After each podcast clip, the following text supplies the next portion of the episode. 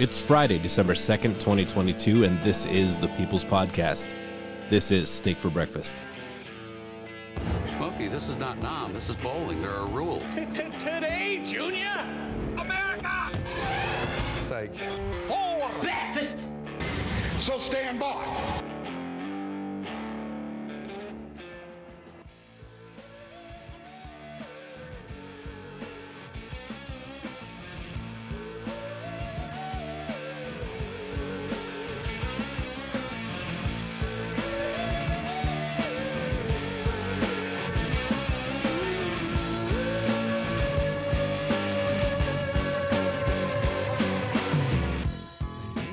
This episode of the podcast is brought to you, as always, by Man Rubs.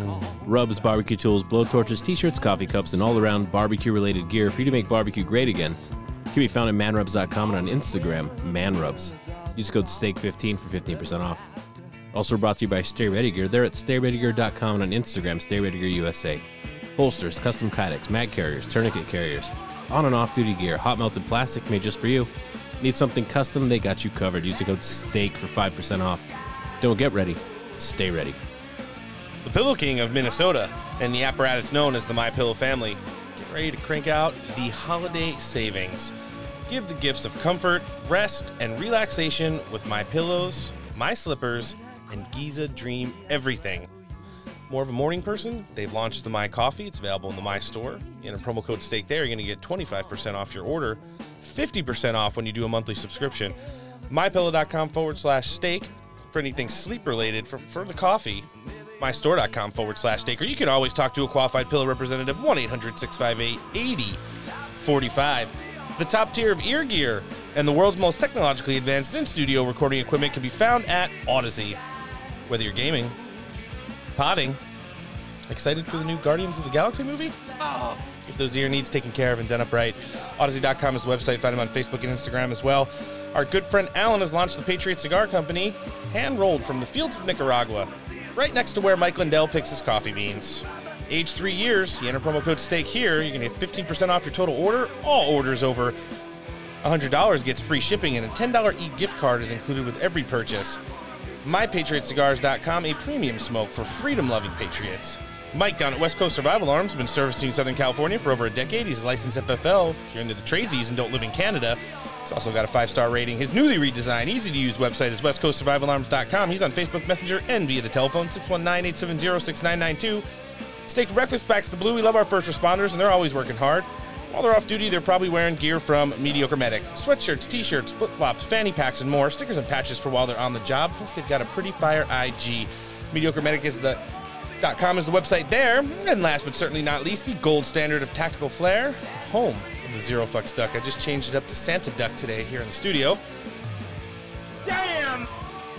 Dumpbox.us is the website. Find them on Instagram, find them on Facebook. Friends, don't forget to follow the show on Instagram at Steak for Podcast Breakfast or on the website at steakforbreakfastpodcast.com. There you'll find a link tree that'll take you to all our social medias, the website, our newest Substack, Telegram channel, and more. On that note, to everyone joining us today on the Patriot Podcast Network via the Roku app, from the Republican High Command, Instagram, Discord, and now via our verified accounts on Twitter, GETTR, and Truth Social.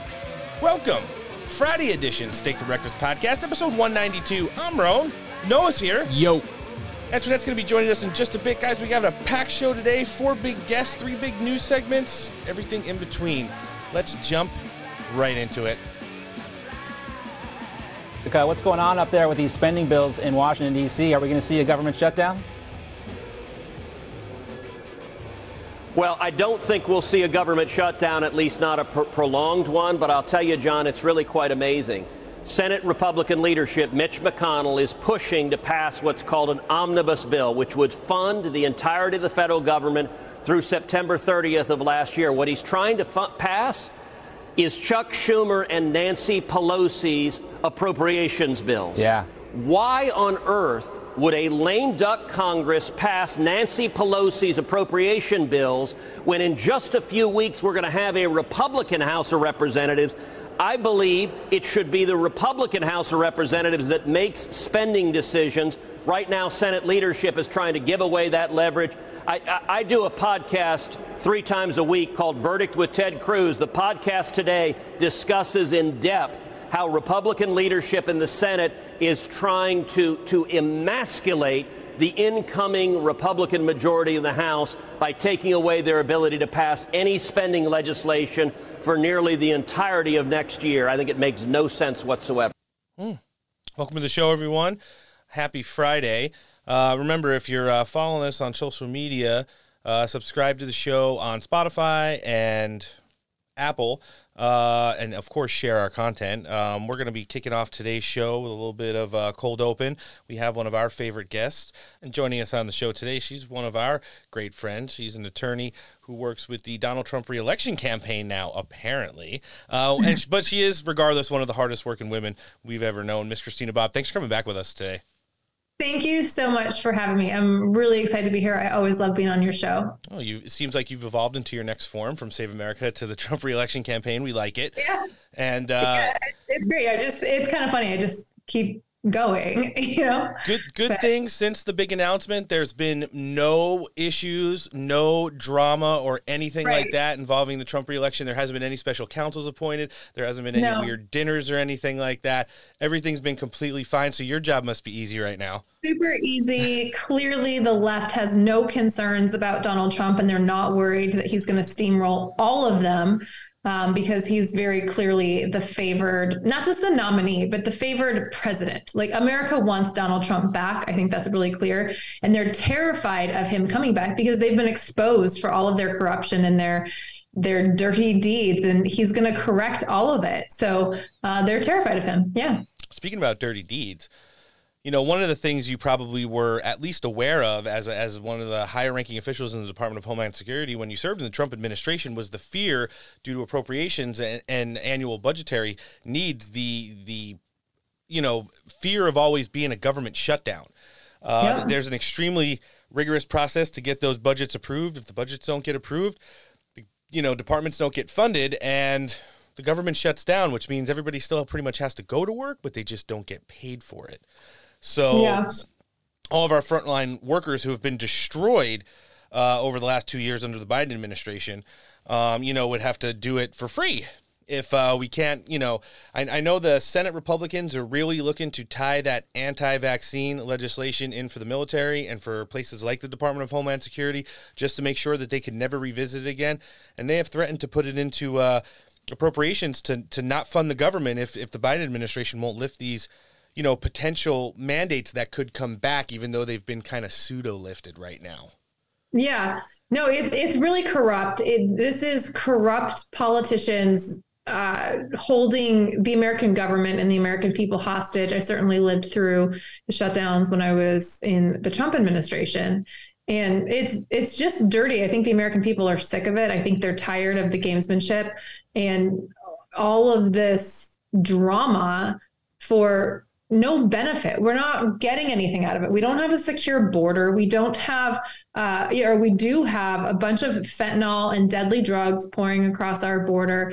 Our our government is not getting better, and these politicians seem pretty intent on serving the lobbyists and serving their donors as opposed to serving the American people. And it's at the point now it's such a, a pain point such a pinch point that we can see clearly what they're doing we can see their motives everything is being laid bare and those those dirty politicians are going to get replaced oh it's uh pretty much the the black and white of it. I mean, there are a lot of people out there. I see one of the new narratives that the mainstream media, especially on the radical progressive side, is instead of, you know, Republicans honestly doing what they need to do to fix the way elections are ran, to fix the methods that we use to vote in elections, to get back to the grassroots and remaster social media across all fronts and not just kind of stay on some, possibly change some leadership uh, in places like Speaker of the House and maybe even the GOP chair.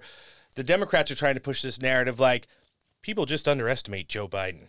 Uh, they, they, they, they, underestimate the drawing power and the unity factors of Joe Biden. And I'm just like, like I watched him wander around the White House lawn like a complete moron yesterday. No one wanted to talk to him. They might as well have said his youth and vigor.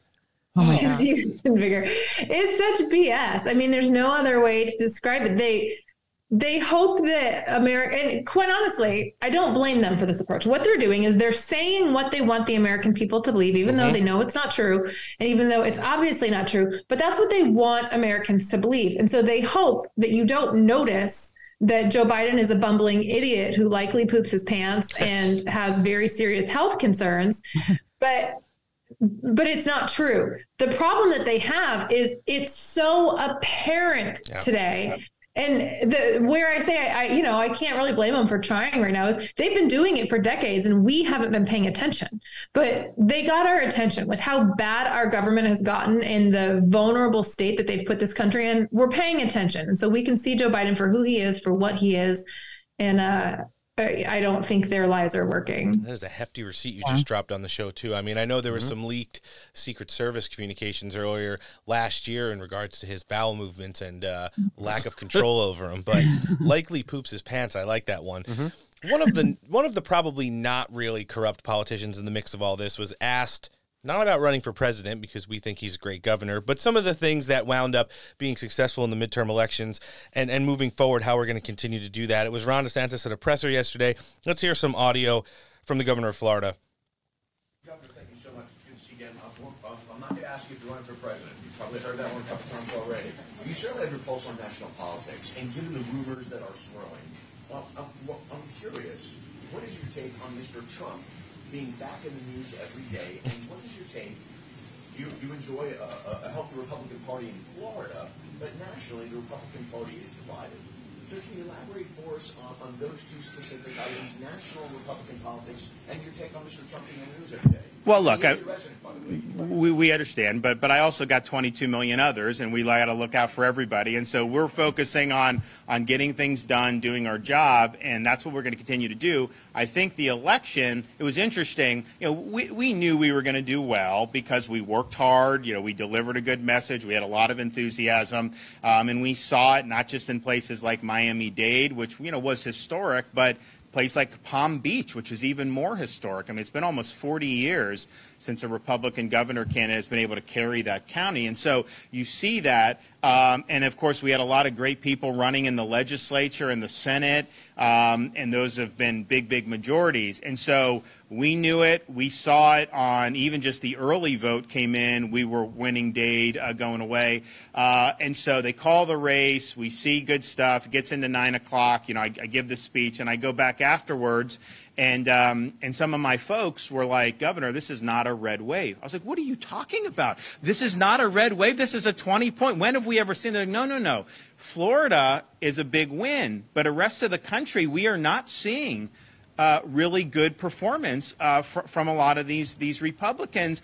They, they're like, it doesn't look like we're going to be able to win the Senate. The House is going to be very close. You know, we assumed we were going to end up with like 245 House members. We're at 222 it looks like, which is a huge underperformance. And so, you know, the question is, is, you know, why did that happen? Because the way these midterms work, someone gets elected to the White House and then there's a reaction the other way. That's what happens almost every every 2 years. And especially when people are pessimistic about the direction of the country, have a negative view on Biden, uh, usually those voters are going to want to vote for people that are offering an alternative and yet some of those voters throughout the country, not in Florida, but throughout the country, even though they disapproved of Biden, even though they disapproved of the direction of the country, they still didn't want to vote, um, you know, for some of our candidates. So I don't think it's a question necessarily being divided as a party. I think it's like, okay, how do you run and win majorities? And I think what we've done in Florida is we've shown that, that we've exercised leadership. Uh, we've not kowtowed. Uh, we've been willing to take on big interests when, I mean, look, just look at the environment, what we did coming in. Um, look at what we've done with some of these other things. But producing results and then that ends up attracting more people to want to be be on your team. And so that was not something that was happening, you know, throughout the rest of the country. But I think that we really showed, I think, how it's done in the state of Florida. And if you look about, uh, you know, how we how we performed, uh, you know, we no governor Republican has ever gotten a higher percentage of the vote in Florida history than we got in 2022. So. So there's a lot of word salad there, Christina. I mean, you've been around politics for a long time. First of all, I think one of the best things Ron DeSantis has done since the midterm elections is not take the bait. There was like two or three questions before that where they were directly asking him like, why are you buying up digital super PACs and, and why are you name writing stuff in regards to a presidential run?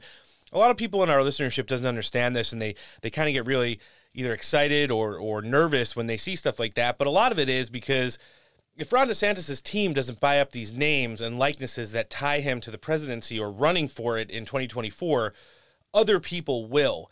And then they'll set up like these kind of like scam third party packs like oh, help Ron DeSantis in his quest to run for president, like donate here, but the number ne- the money will never go back to the DeSantis campaign necessarily and that's all kind of part of normal politics.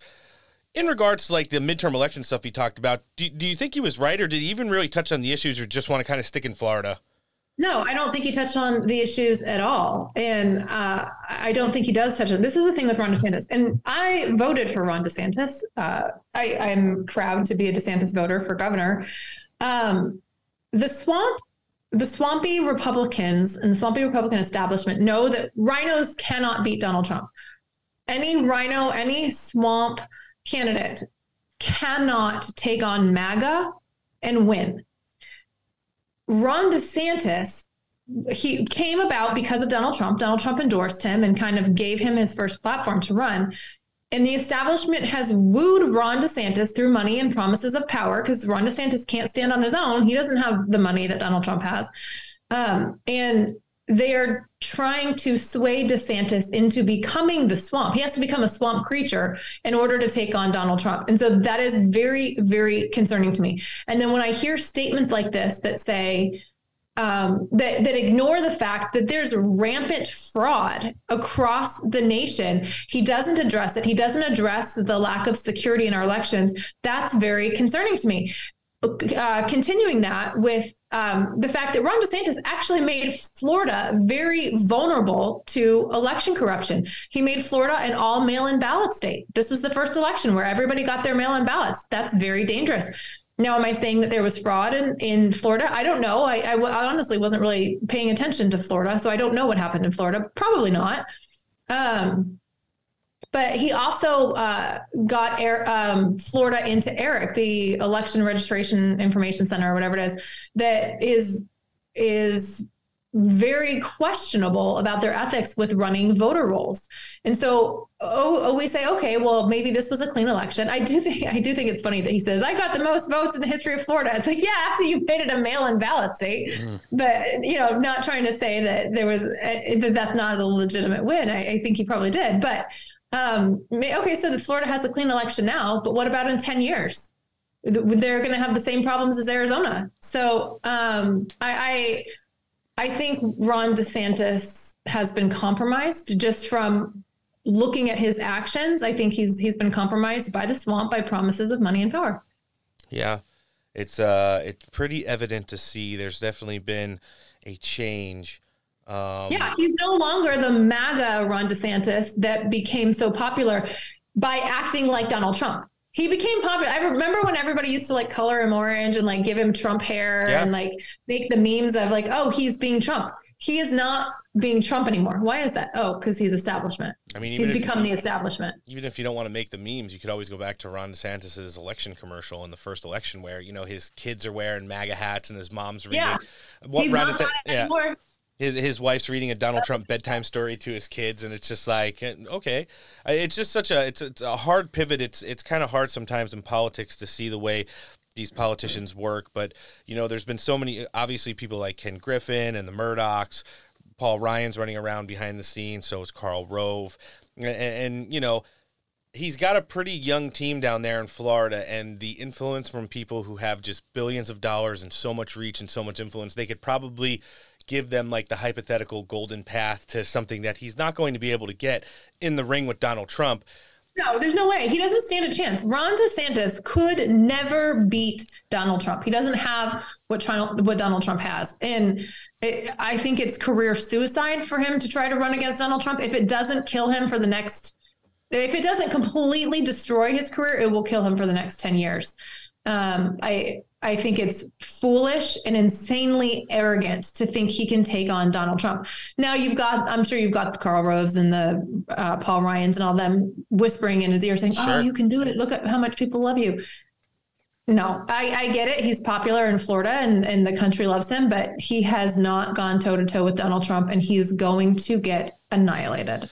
It's mm. disappointing. It's just like watching one of your like favorite sports icons like start doing Yeah. that nonsense, like kneeling. Yeah, like, during, oh, they kneeling beating during their wives. Yeah, like, beating their oh. wives or kneeling during the national anthem. Yeah. just like, come Right. on, man. I know he's so good, and quite honestly, I think I think he would be a great president in time. Right. But he's trying to jump the gun. He's trying to promote himself, and he's allowing uh, this. So let, let's put it this way. So let's say Ron DeSantis were to get elected. Let's say Donald Trump decides not to run because that's the only way DeSantis could potentially get elected. I like it.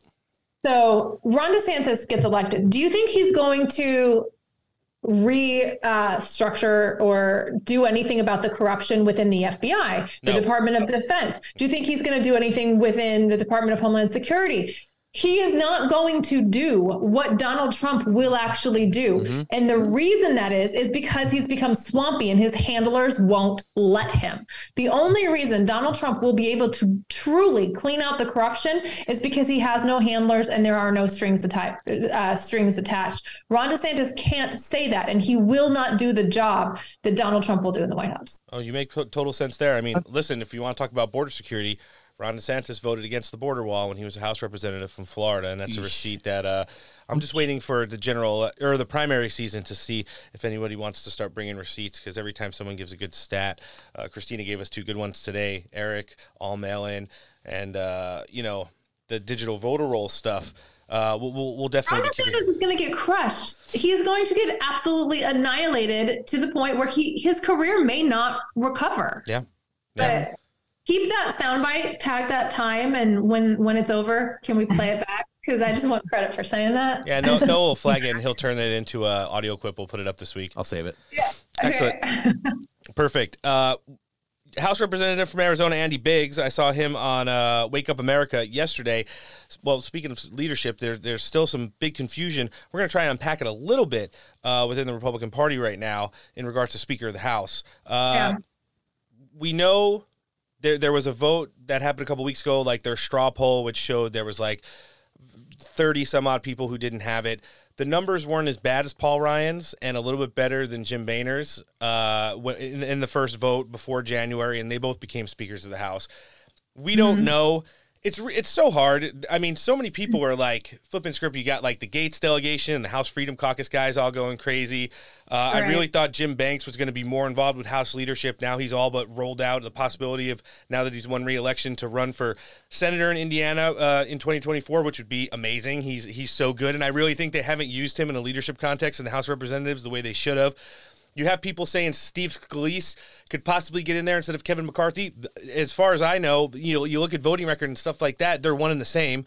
Uh, they're both extremely sloppy. They have ties to the K Street Mafia. You know, they cater to both sides and they do a lot of backdoor dealings. I don't see anything pr- productive there. But by the time we get done with this segment, uh, we might have a little bit more clarity, even though it leaves room for a couple more questions. Let's hear Representative Biggs first talking about uh, McCarthy math. I don't think Mr. McCarthy has the votes because far more than five uh, people have told me that they're not going to vote for Mr. McCarthy. McCarthy doesn't have the votes.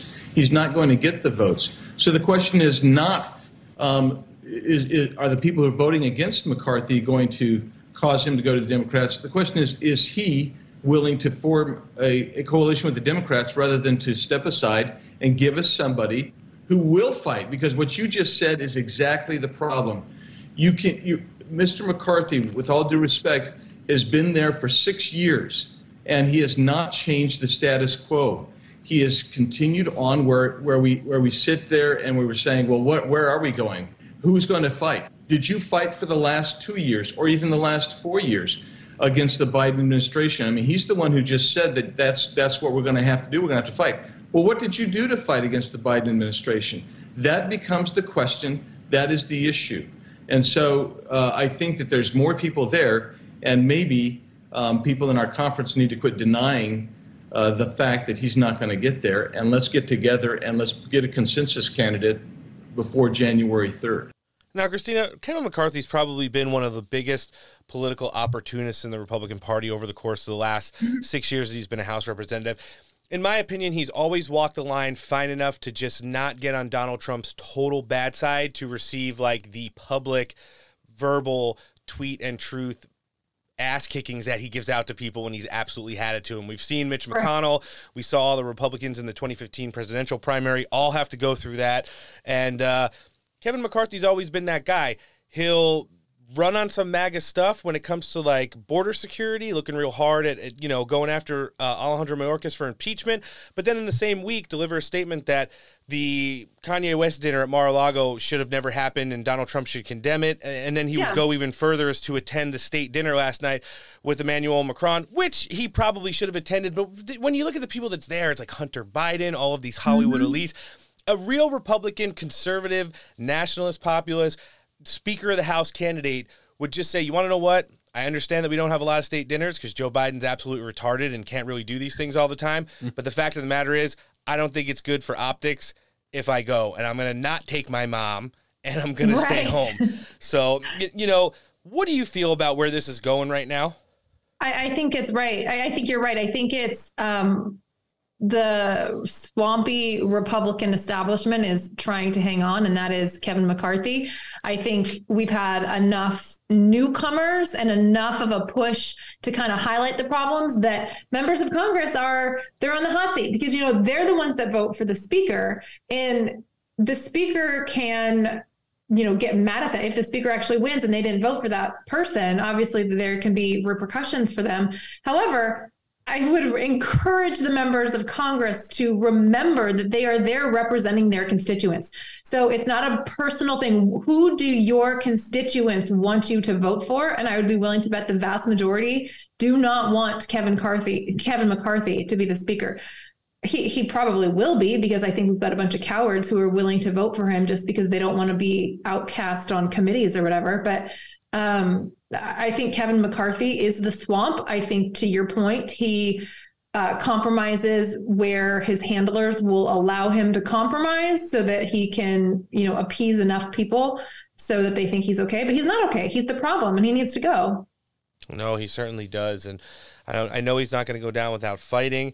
Uh, No. I, I, I don't. he's got a lot of money. That's Yeah. what makes people scary. His fun, his ability to fundraise is insane, and that that's what is fueling all this is money. Yeah, I, I don't feel into the narrative that we're going to get a Democrat Speaker of the House if, if Kevin McCarthy's not elected. I think that's like the same stuff they tell us in elections. If you don't vote for this person, what we're getting is like literally the end of democracy. It's kind of like the same vibes as that.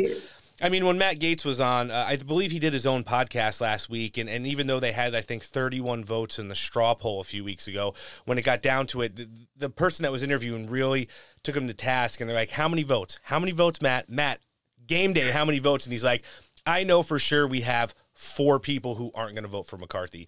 Now you're talking about McCarthy has to whip two people now, and he's Speaker of the House. So, like you said, the money, the influence, the like, come on, do you want to just embarrass everything that we did? We, we were only have control of the House for the fourth time in 60 years. Um, you know, Yeah. let's let's not throw the opportunity away. But it, we're going to have to see where that goes. One of the X factors that probably will play into this a little bit. I saw yesterday on Real America's Voice, Representative Ralph Norman was on, and he was talking about. Well, the possibilities of alternatives without really saying the quiet part out loud. Let's hear him. keep pushing Kevin McCarthy, they being collectively the majority Republicans. You're not on that bandwagon. You're saying no. And you're about five strong right now, which is enough to sink his uh, candidacy, isn't it? Well, it is. And Steve, for your viewers, the, the Speaker, I would make the argument, is the most powerful office uh, in the country. The Speaker sets what we vote on, they sets the, set the amendments. Uh, it's a powerful position. And, you know, we have this opportunity to elect someone. Uh, and the magic date is not now. The magic date is January 3rd of 2023. That's when we officially vote. And I, it would be derelict of anybody not to uh, to have the debate who ought to be the next speaker. Uh, I will tell your viewers also that an outside member, you do not have to be a sitting member of Congress to serve. That's right. It will be it will be apparent in the coming weeks uh, who that person uh, will be, and it'll it will. I will tell you, it'll it will be interesting if everything plays out. I don't know if you know anything about this offhand, Christina, or you're hearing it for the first time. We we know it's not Donald Trump. Obviously, he announced his candidacy to run for president again. Yeah. But but who could they possibly be talking about? Just speculation wise, off your head, off the top of your head. I have no, I genuinely have no idea. I heard that there was a memo floating around somewhere that had possibilities. I heard Donald Trump was on it. Yep. Um, to, you know, he's running for president, so it's not going to be Donald Trump. But I don't, I don't remember the other names on it. I don't know who they were. I don't know. Maybe Elon Musk comes to mind, or who knows? I, I don't know. Uh, I have no inside information, and I really hope that quote doesn't go away sideways. But like, I, I don't know. You think it could be somebody like former Speaker Gingrich? Um, maybe yeah, it could be. That's probably more plausible than Elon Musk. But um, I, you know what? Everything is so bananas and backwards. I don't know what they're doing, and if they have to do something kind of crazy like that, like make it someone who's not actually a member of the House. I really hope they just do it because it's what's best for the country. Yeah. Like I'm so sick of the politicking. I'm so sick of the gamesmanship.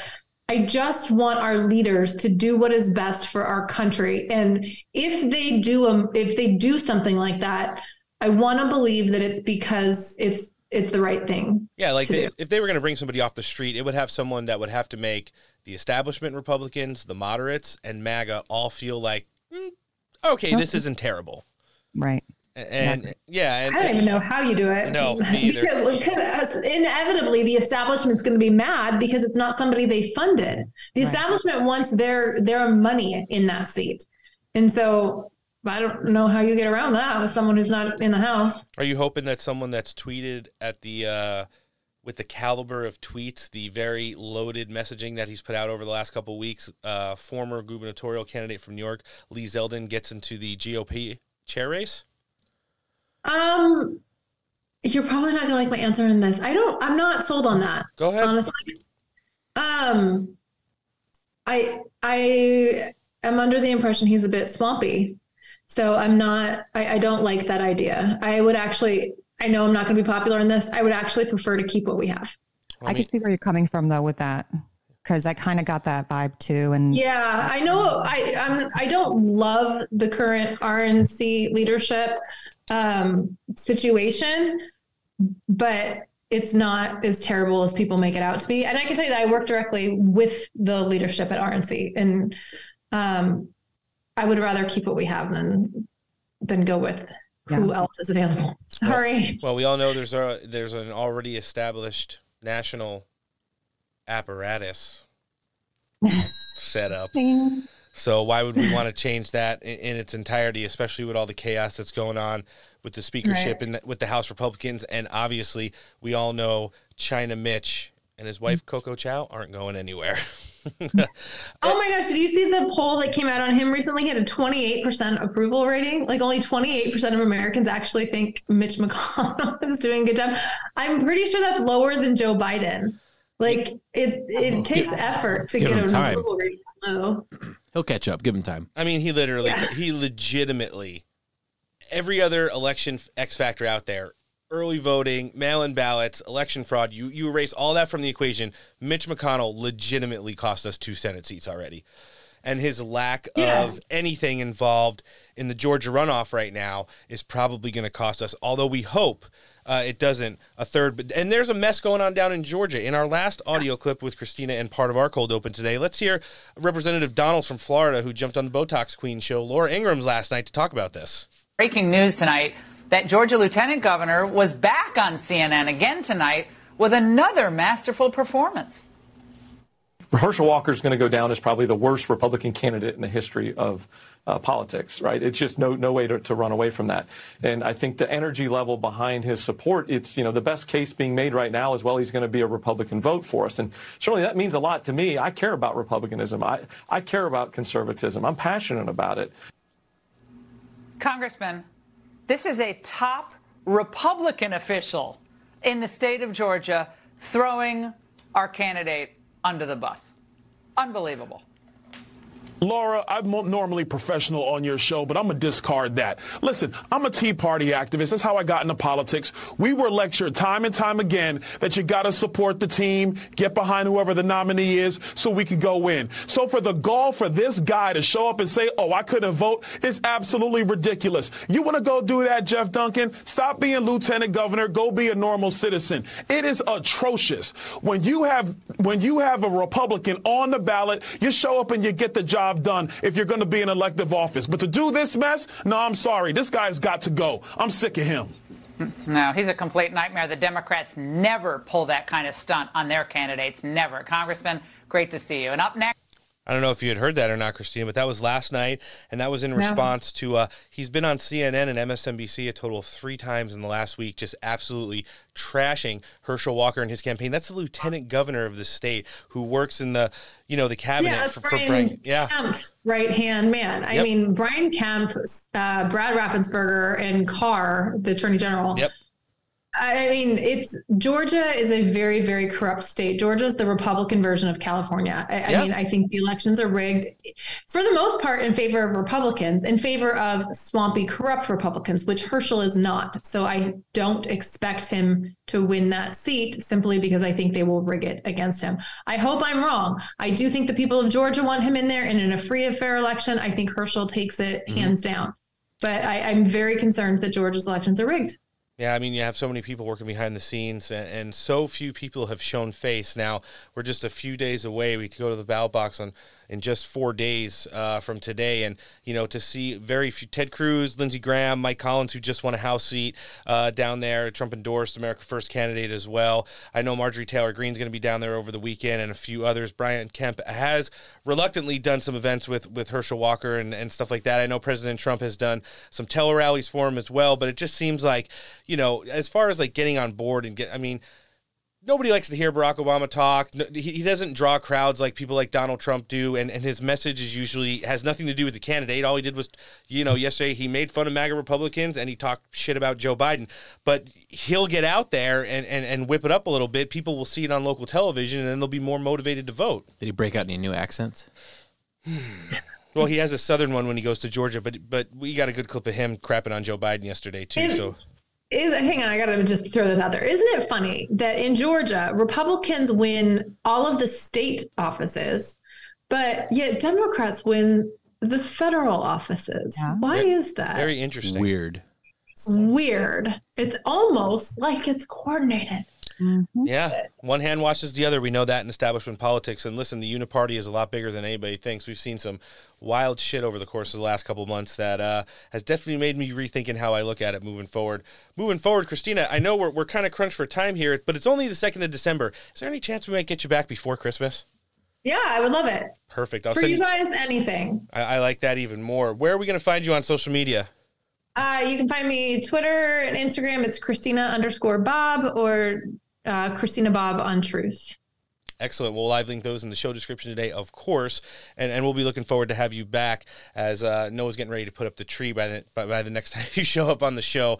This is one of our favorite attorneys, very hardworking woman. She's on the Trump reelection campaign now. Miss Christina Bobb, thanks for coming back on the show.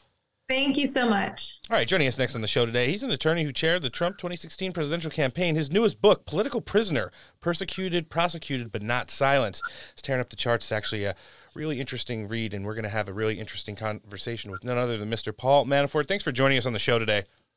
It's great to be with you guys. Thank you for having me. Oh, it's our pleasure. How's everything going with you, sir? The the book is amazing. I, I've gotten through about three quarters of it. A lot of eye opening stuff. You know, we talked to a lot of Trump adjacents still on this show.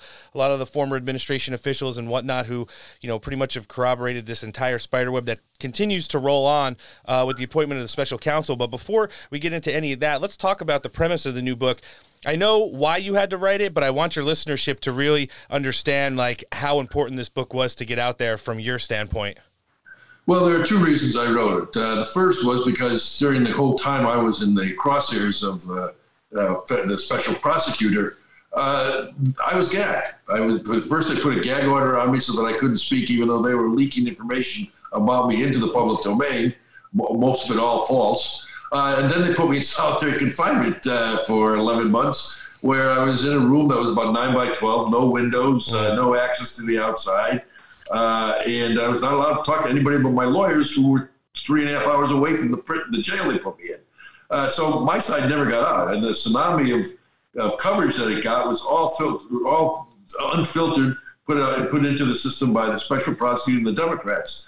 Uh, so that was an important reason for me. But then, frankly, as I started to sit down and, and think about the book, uh, a more important reason came to me, and it made it made me realize because I did I finished this book at the end of last year, so I had the first year of the Biden administration, you know, happening while I was writing the book, and I realized that the American people needed to understand that while they might feel sorry for me, what I went through, what was going to happen to them was very similar to what happened to me uh, if we didn't take back control of our government, and that, uh, that I was very concerned that uh, that the, the two-tiered system of justice the uh, the the trampling of my constitutional rights, uh, or exactly what the Biden administration was going to be doing to the American people. And of course, during that year, we had the Justice Department basically calling parents who went to school board meetings domestic terrorists. uh, we had uh, we had 85,000 IRS agents. Uh, uh, created to go after that's more 45,000 or 65,000 actually more than uh, border patrol people protecting our country they're going to go be going going after not just you know, random uh, applications or, or, or, tax violence, but conservative tax violence, just like they did under the Obama administration when the IRS went after uh, after foundations that were conservative in nature. I mean, all of this was, was happening while I was writing the book. And my point, in, in, in I got into a number of these issues in the, in the latter part of the book, is that the American people need to understand that we're at war mm-hmm. with a with an ideology and it's an ideology that is uh, doesn't like what they what we were created to be, the republic that we were created to be. They don't believe the Constitution. Uh, you know, has value unless they can use it against those who disagree. And the college campuses where you see uh, uh conservatives being shut down from speaking, uh, to the way that Twitter was used, unfortunately now is going to start to change a bit uh, the we our constitutional rights were being eroded as part of a plan, and uh, and if we didn't take control, that's the message of my book. Then we are going to uh, find ourselves uh, as a country and as the American people having the same rights restricted that I had restricted during my experience. Yeah, and it seems like a, a, reoccurring instance that we see with a lot of these Trump adjacents, people that served in the administration or were on the original campaign, ones that came and gone. The, the, the plan is to like kind of make them play lawfare, completely ruin their finances, drag their name through the mud, and make them seem like they're whatever kind of a narrative they're they're you know pinning the tail on the donkey with that week and, then they just kind of you know move on to the next person. I mean, it, it, it was really great as, as you kind of go through the book to see like one of the undertones that that our listenership will see once they get into this is that there's just like an unwavering loyalty here. You believed in the mission. You obviously believed in President Trump, and when when you got you know literally put under the gun by the DOJ and and, and you know federal law enforcement, you you held strong and were able to get through this. I think it's really amazing and says a lot of compliment to your uh, character and just the way that you uh, you know kind of went through this whole thing. Well, thank you. I appreciate that. I mean, look, to give them what they wanted, I would have had to lie. Yeah. And I, I wasn't going to lie. I mean, on top of which, I believe the mission that Trump was on, and as a candidate in 2015 and 16, and then as a president, was to end this weaponization of the political, of the legal process uh, against uh, any Americans, not just conservative Americans. Uh, and uh, and so, to me, it was important that I not let them get what they want, which was me to tell lies for them to get after go after the president of the United States. Yeah. What do you think uh, now of the current situation with the president of the United States? Obviously, a few weeks ago, he reannounced his, uh, you know, to run again for president, and yeah, he's looking to get back into a field that should be pretty diverse and robust in the 2024 general election cycle. Obviously, the chips are, chips are always stacked against him because of uh, you know the way that uh, the entirety of the federal government works in, in corroboration with big tech and the mainstream media. And it looks like he's got a pretty big uphill to climb. But if anybody's ready for that kind of a fight, it's probably President Trump. Look, the way what I tell people when they say, "Well, you know, wouldn't it be better if Trump didn't run and we had the value of Trump without the body of Trump?" And, and I make the point I said, look, understand something. Trump is the feared factor by the Biden administration, by the Democrats, by the woke left. Um, and so they're going to target him in the ways that they are targeting him. Uh, but if Trump took himself out of the equation, Do you think that that same system would just say, okay, now let's we'll go back to having our constitutional rights and we'll have a one-tiered system of justice? No, whoever the next one up is going to be shot at the same way because Trump is the target as because he's the, the leader of the system uh, of, of our, our party, if you will, in the context of, of the campaigns for 2024. Uh, and what he brings to the table is what we know is an undeterred resolve to not capitulate to the woke left on what they're trying to get him to do, number one. Number two, he brings a record of success as president which matches up perfectly with the record of failure of the Biden administration on the economy, on border security, on national security, on, on personal security. Uh, so the, the contrasts are very clear based on records. Forget the personalities. What was accomplished in the in Trump's term versus what's being accomplished or not accomplished in Biden's term. Uh, and and so the setting is there, in my judgment, for the kind of race we want to run as a, as a party against the Democrats. And to those people who say, well, yes, but the independents are going to be uh, uh, voting against our nominee if it's Trump, and we have to we have to recapture that. I would point out simply that the reason the independents didn't vote for us in, the, levels that we wanted them to in 2022 was because as a party we were out organized and outsmarted. Uh, I, result, I, you know, I was not happy with the results in 2022. I thought we should have done better. Sure. I thought I thought the margins would have said we should have done better. But what the Democrats did pr- correctly was they ran a campaign based on what was happening on the ground, meaning early election voting. Uh, and and the, you know we were running our closing campaign ads after oftentimes half of the electorate already voted uh, in the general in the in the 2022 elections. So we were talking to a smaller group of people to start with. Uh, additionally, you know, we, we had the right messaging, we just hadn't the right delivery process. And unless you bring people to the polls, then those who come to the polls define what happened. But that doesn't define what existed. What existed was uh, independents eh, you know, being overwhelmingly opposed to what the Biden administration was was doing. However, what turned out to vote were the activists that the Democrats turned out that we didn't mm-hmm. turn out on our side. And so, uh, to me, 2022, the wake up call is we got to get our act together in running a campaign structure based on the campaigns on the ground. If we do that, then whether it's Trump or anybody else as the nominee, we're going to have the race we want to run. Uh, we just have to get our voters to the polls. Uh, so do I think that Trump, as a announcing his candidacy, has put the Republican Party in peril? Or put you know those people who are fighting for, for the same things that the, the, the Make America Great agenda stands for? Uh, no, I don't. And, and I think Trump has earned the right to run again. Uh, and if somebody thinks they can beat him, let him come out and beat him. But they're going to have to beat him on his record.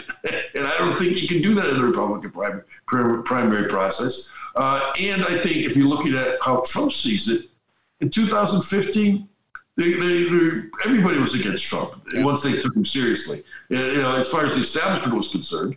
Uh, and the people say, yeah, but now Trump's lost the, the Murdoch empire. Well, the Murdoch empire was for Bush mm-hmm. in 2015. Uh, it's when all of a sudden uh, it became apparent that Trump was going to be the nominee and that Trump was good for making for business for the Murdoch papers, for example, and, and, and Fox News that they came on board because of, of, of what Trump stood for. But so Trump looks at the situation no different than he did in 2015, and he's running for the right reason, which is to try and. In 2015, it was to drain the swamp. Yep. In 2024, it will be to finish the job. Uh, and and so, I mean, I'm not bothered by the fact that he's running. I think he has the right to run. I don't think that he puts us the party in a bad place. Uh, and I think that we have to bring the focus uh, to what the issues are com- compare, uh, that Biden is doing, some of which are in my book, which talks about the weaponization of our law enforcement system. I do believe with the House Republican Party, the House being, being captured by Republicans, we're going to be able to focus those issues more, more granularly than we were uh, over the last two years. Uh, and we're going to show the abuses in all of their nakedness. Um, and and to those who say, well, but Trump is gonna, could get indicted, all that's going to do is reaffirm the yep. case that's going to be made in the House hearings that the system doesn't work. It's broken, and it's being used for the political purposes that it was never meant to be used.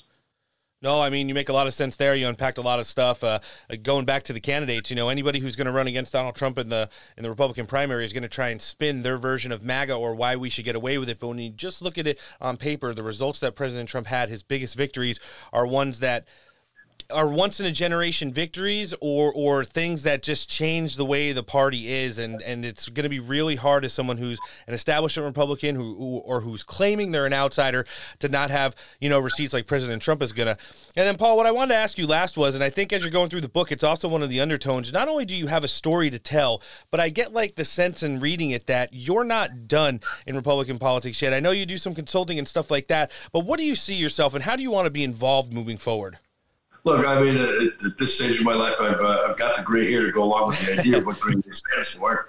Uh, and, and I think I do bring a lot of experience, and, and I'm going to help my party.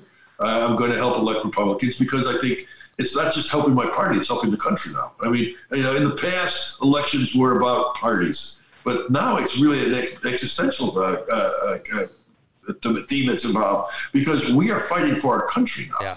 I mean, this woke left agenda you know, is really a dangerous thing for our future. And so the last thing I'm going to do at this point of my life is step off the stage. And, uh, you know, and so where I can be helpful, I'm going to be helpful. I mean, and, I'm, I'm, and I will focus on my experience, uh, my, my, my experience of what I've gone through in the last six years as, as an example of what we don't want to have anyone else go through.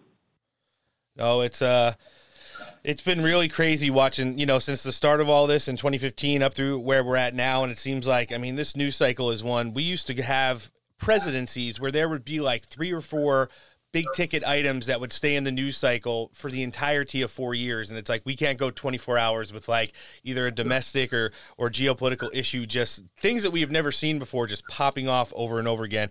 And and we are really in some interesting time. Paul we want to be able to direct everyone who's listening today to follow you on social medias. We're obviously going to link the book uh, in, in in our description today. So if you want to tell us where we could find that as well and we'd be looking forward to have you back at some point in the future.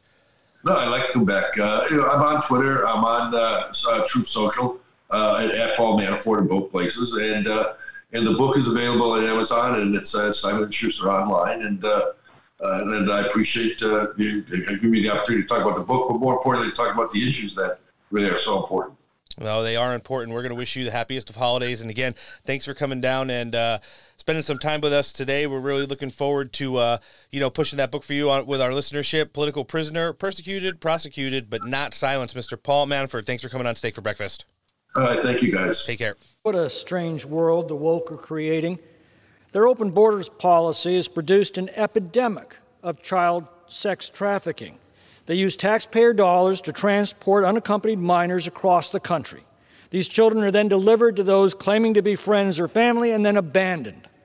The Biden administration has now lost track of 45,000 children that it is turned over to so called sponsors in this manner. Now, the Democrats won't even discuss the sex trafficking crisis that they've created, let alone do anything about it, because to condemn it is to acknowledge it, and they won't even do that. Yet they bring a bill to the floor today to virtue signal their opposition to sexual harassment in the workplace. Mm. So that was going on up on Capitol Hill yesterday. That was uh, 45,000? 45,000 at least. We've seen a lot of disturbing and alarming numbers come out from recently obtained footage from Project Veritas, who's been following these NGOs around, which basically confirmed, as Christina Bobb talked about in our last segment, that, I mean, whether whether they mean to do it or not, HHS and the Department of Homeland Security are facilitating human trafficking, especially regarding children in this mm-hmm. country right now. These kids are coming in overwhelming majority of the time it's not even with their own family unit. They're getting separated from the families delivered to a random address. And when that happens the government is done with them. Yeah all bets are off. And oof, antoinette i hear you, you want I, I know you definitely want to chirp in on this one. This is one of the ones that really bothers you. You know i agree with you. It's just disgusting. It makes me as a parent like i just just makes me sick to my stomach. The, i just yeah i mean the things that alejandro mayorkas and that whole team that's working over there at the Department of Homeland Security and the stuff they're complicit in since the start of the Biden administration, I can only imagine the level of information we're going to be receiving after January when they open up investigations to the crisis on the southern border. And when you're you're funneling all that money into these NGOs that take care of these family units, like well, you don't want them to hang on to the family units for very long because then you, all the money you're laundering actually gets used. Yeah, yeah. Well, go. these NGOs also violate these children themselves. Yep. It's like, ugh, Yeah, you saw some of the shady videos that came out from the Veritas uh, leaks on the parts of their new expose. Go to their accounts on whatever platforms. I know they're recently back on Twitter. See the work that James O'Keefe is doing in, in exposing this, and hopefully we'll get some more answers. Uh, you know, in the new year regarding uh, getting to a solution where this stuff ends and we can finally corral a lot of these children that have just been lost in the wind. Um, you know, the kids and the people crossing the borders are, aren't the ones that are only affected by this. We we have talked directly with people who live in the communities on the southern border. We also talk about all the time the people who work along the southern border, people who usually don't work on the southern border, but sometimes they fly over it. The U.S. Air Marshals have picked up new jobs this year with the alarming numbers of uh, people coming into the country unabated uh, in regards to what the Biden administration's letting happen. They're going to help out at the border. Yeah, let's hear Tucky Carlson talking about uh, them handing out juice boxes. Turns out when you degrade and demoralize an institution, as the Biden administration has, people don't really want to work there anymore. That's true of police departments, it's true of the U.S. military, it's also true of the Border Patrol. So as a result, the Border Patrol is running out of Border Patrol officers. So to fix the shortage, federal air marshals are now being redeployed to the southern border. Huh? But that's a problem because they're needed on airplanes. And dozens of marshals say they're not going. They don't want to leave flights vulnerable. Because why would they? It's their job to protect flights, not the border. Don't we have a military, by the way, for that? Sonya LaBosco is a former Air Marshal and Executive Director of the Air Marshal National Council. She joins us tonight. Sonya, thanks so much for coming on. So, why is the Biden administration trying to order air marshals to the border like we don't have a National Guard? Uh, Tucker, the bottom line is they're desperate. They do not want to declare a national emergency on the border, so they think they're secretly going to sneak air marshals off the planes and have us backfill those duties down on the border. And we're just not going to be quiet about it. We're going to come out, we're going to fight this. We don't think it's appropriate. If we looked at what happened on 9 11, look at our history. Let's go back. Four aircraft were taken in a matter of moments. 2,977 people were murdered. 6,000 were injured in a matter of minutes. We're really going to supplement the Border Patrol and leave our aircraft open? I don't think so. Why not just hire more Border Patrol agents? I mean, isn't that what they do? It is what they do. You know, air marshals are not trained to do those duties. We don't Oh, transport. We don't go to hospitals. We, we're highly skilled. We're operating at 35,000 feet in a moment's notice. We may have to utilize deadly force. Um, these these jobs are easily backfilled with NGOs or contractors. I have no idea why they're trying to pull the air marshals out of the sky. And we're at the highest travel time of our year, the busiest Right. season.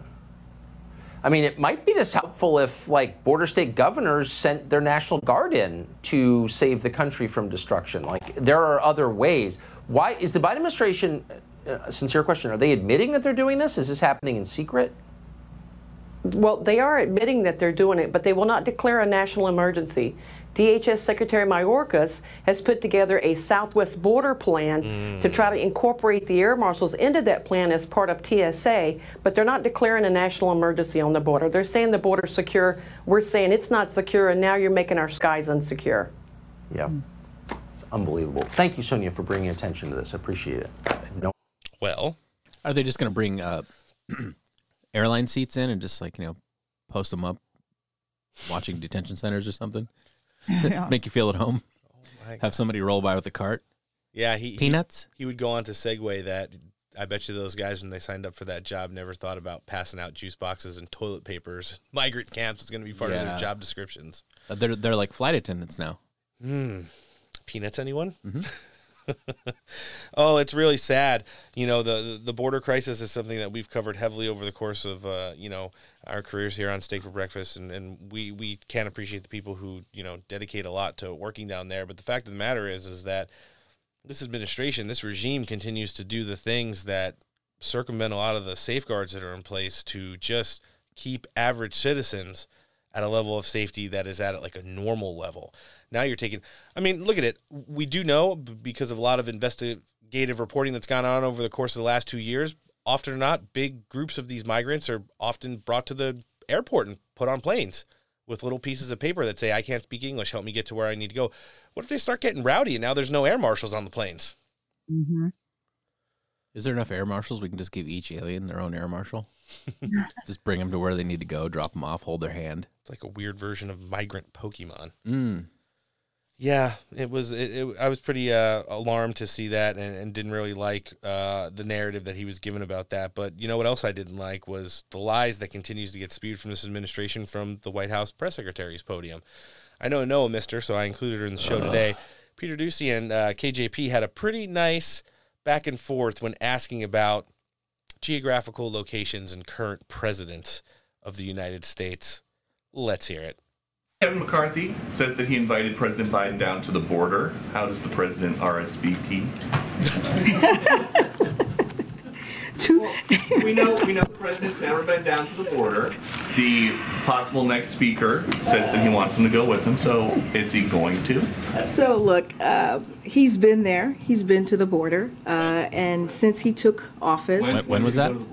Since he took office, the President Biden has been uh, taking action to fix our immigration system and secure our border, and that's why on day one he put forward an, an immigration uh, im- immigration reform, a piece of legislation uh, to deal with uh, what is currently happening at the border. Uh, but you know that we're not seeing that from Republicans. We're not seeing a willingness to work with us on on um, you know fixing a situation that's been around uh, for decades now. Uh, instead, they're they're doing um, political stunts. Uh, that's what they want to do. That's how they want to take care of the situation. Uh, but in, in the meantime, you know, the president has secured record levels of funding for the Department of Homeland Security.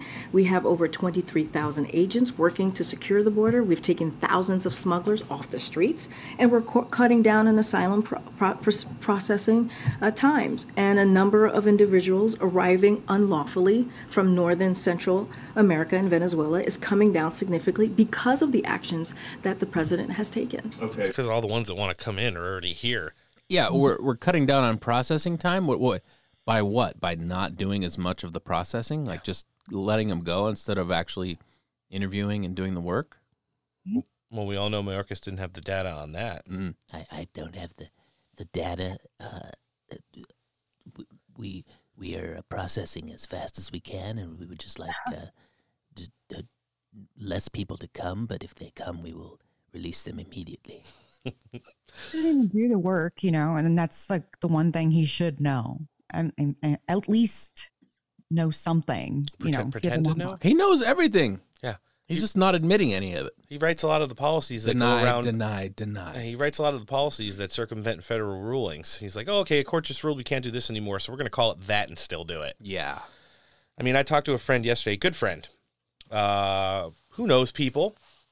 And, uh, you know, we were talking about deportation numbers, how th- we saw a little bit of a decline in the last year, the, the Trump presidency. It was like at 50% to the year prior in 2020. And then the first year of the Biden administration, the number had dipped close to 70% less uh, than the normal average. And, you know, I asked him, I was like, well, what do you see or what do you hear about now? And he's like, actually, deportations are up, all time highs. Uh, Record numbers of people are getting deported or removed from the United States. And I said, okay, but what about when you take that number and put it up against the astronomical numbers, numbers like we've never seen before? I said, the most we've ever seen come into the country, I think before last year was like 1.2 million ever. Last year we were up around 1.4, and this year we're at 2.5 million people. And then he's like, you want to know what? You're right.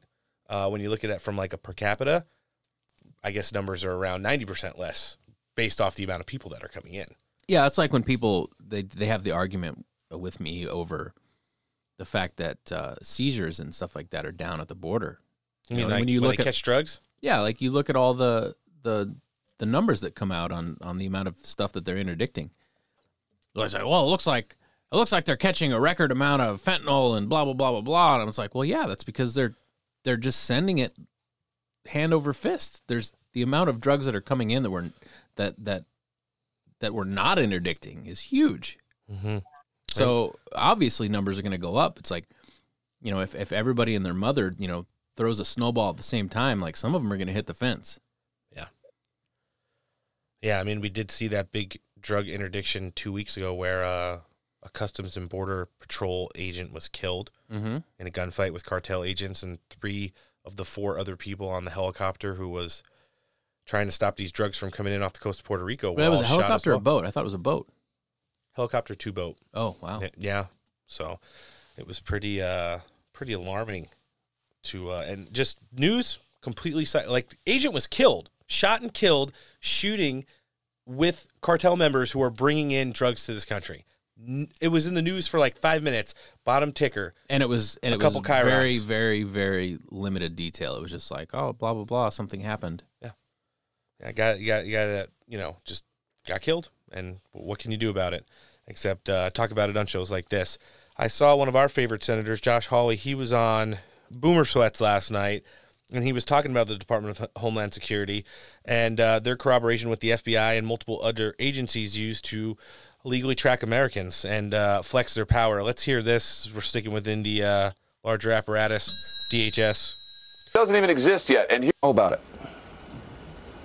Well, what we know is is that these groups, and one major group in particular, was actually sending memos to this disinformation board, apparently advocating for policy, sending it to them. Remember, this board supposedly doesn't even exist yet, and here you have the liberal dark money groups know all about it. They are emailing policy memos to the group, to the disinformation board, and saying, "Here's what you ought to do." So you have this collusion between the liberal big money interests, between big tech. We know that the disinformation board was setting up a special arrangement with the big tech companies so that they could meet and coordinate their censorship. It's unbelievable stuff, Sean, and this administration has lied about it at every turn. Now, they said they disbanded this disinformation group, and you have evidence to the contrary that that is not true. They lied again. Well, here's what they're doing, Sean. In fact, we know from a federal court lawsuit that is underway right now, a federal judge just ruled a few weeks ago that the Department of Homeland Security sits at the nerve center of federally directed censorship. That is a quote at the nerve center of federally directed censorship. They have a whole operation, according to this judge, according to the facts presented in this case, and it involves DHS, it involves the FBI, it involves multiple other agencies that are using their power to track Americans, to conduct domestic censorship. Sean, I think it's illegal. I think it's unconstitutional, and we've got to get to the bottom of it and stop it. Hmm. What do you think about that, Noah?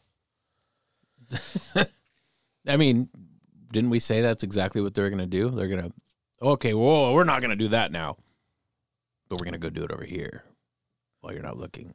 You know, I don't, I don't know why everybody always seems so surprised. I have the article saved right here, and it's from June 16th, which is like a month after the supposed disinfo board that was going to be headed by Nina Jankowicz was disbanded. It's from the New York Post. It's not some fringe bullshit, you know, uh, news outlet entitled Big Sister 2 Kamala Harris now leads Joe Biden's latest disinformation team. And I'm just going to read a little bit of it here.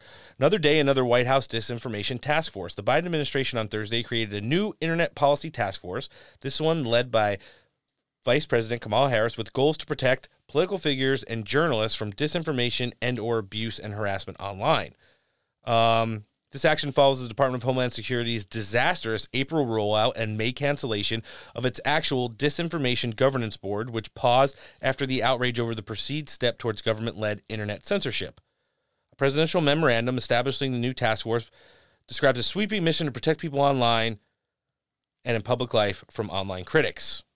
The only thing that they essentially changed in this is that they added women and LGBTQI plus people to the fine print and said, well, we're going to start by protecting them, but we're going to do all the other stuff the disinformation board was going to do. I mean, people try to break this news like it's something that wasn't in the news cycle. Like, if you don't want to do your own research and figure out that they were going to come up with a new way to do this, like almost immediately, um, and use the protection of having the vice president of the United States as the head of it instead of some random girl who was like a, you know, ridiculously radical liberal shit poster and cancellation or online for decades. And something that they were obviously already doing, but just thought that with the political climate, they'd be allowed to get away with it now. Yeah. Yeah. Because remember, dem- democracy is always on the ballot. So what are you going to do about that? Um, but yeah, if anybody ever wants just hit me up in the DMs. I'll forward you the link again. That's a New York Post article from this June, and uh, they were ready to roll that out as soon as the the other one pretty much get was DOA up on Capitol Hill after some of the congressional hearings. Um, I don't know if you saw there was a state visit, which which led to a state dinner that we talked about in our cold open today. Um, French President Emmanuel Macron came over to uh, yeah thank you hang out with basements and uh, they had a joint presser you can only imagine how great that went um, let's see some of the topics they hit on everyone's favorite definitely one of noah's favorites the narrative involving ukraine Um, uh, President Biden is asking Congress for $38 billion of additional funding for support for Ukraine. Uh, there's been some pushback from Republicans in Congress saying that they cannot continue to write a blank check. So, do you have confidence that the United States will be able to continue supporting Ukraine's defense in the way Funding. it has over the past year, in the months going forward?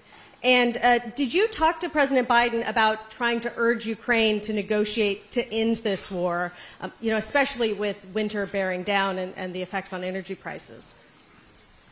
Look, I do thank President Biden and his administration for the great commitment they had vis-à-vis Ukraine, Ukrainian people. And, and let me just say that do we have a garrison button in french our two nations are made of values and history. And what is at stake in Ukraine is not just very far from here, in a small country somewhere in Europe, but it's about our, our values. And it's about our principles. And it's about what we agreed together in the UN Charter protecting sovereignty, in territorial integrity.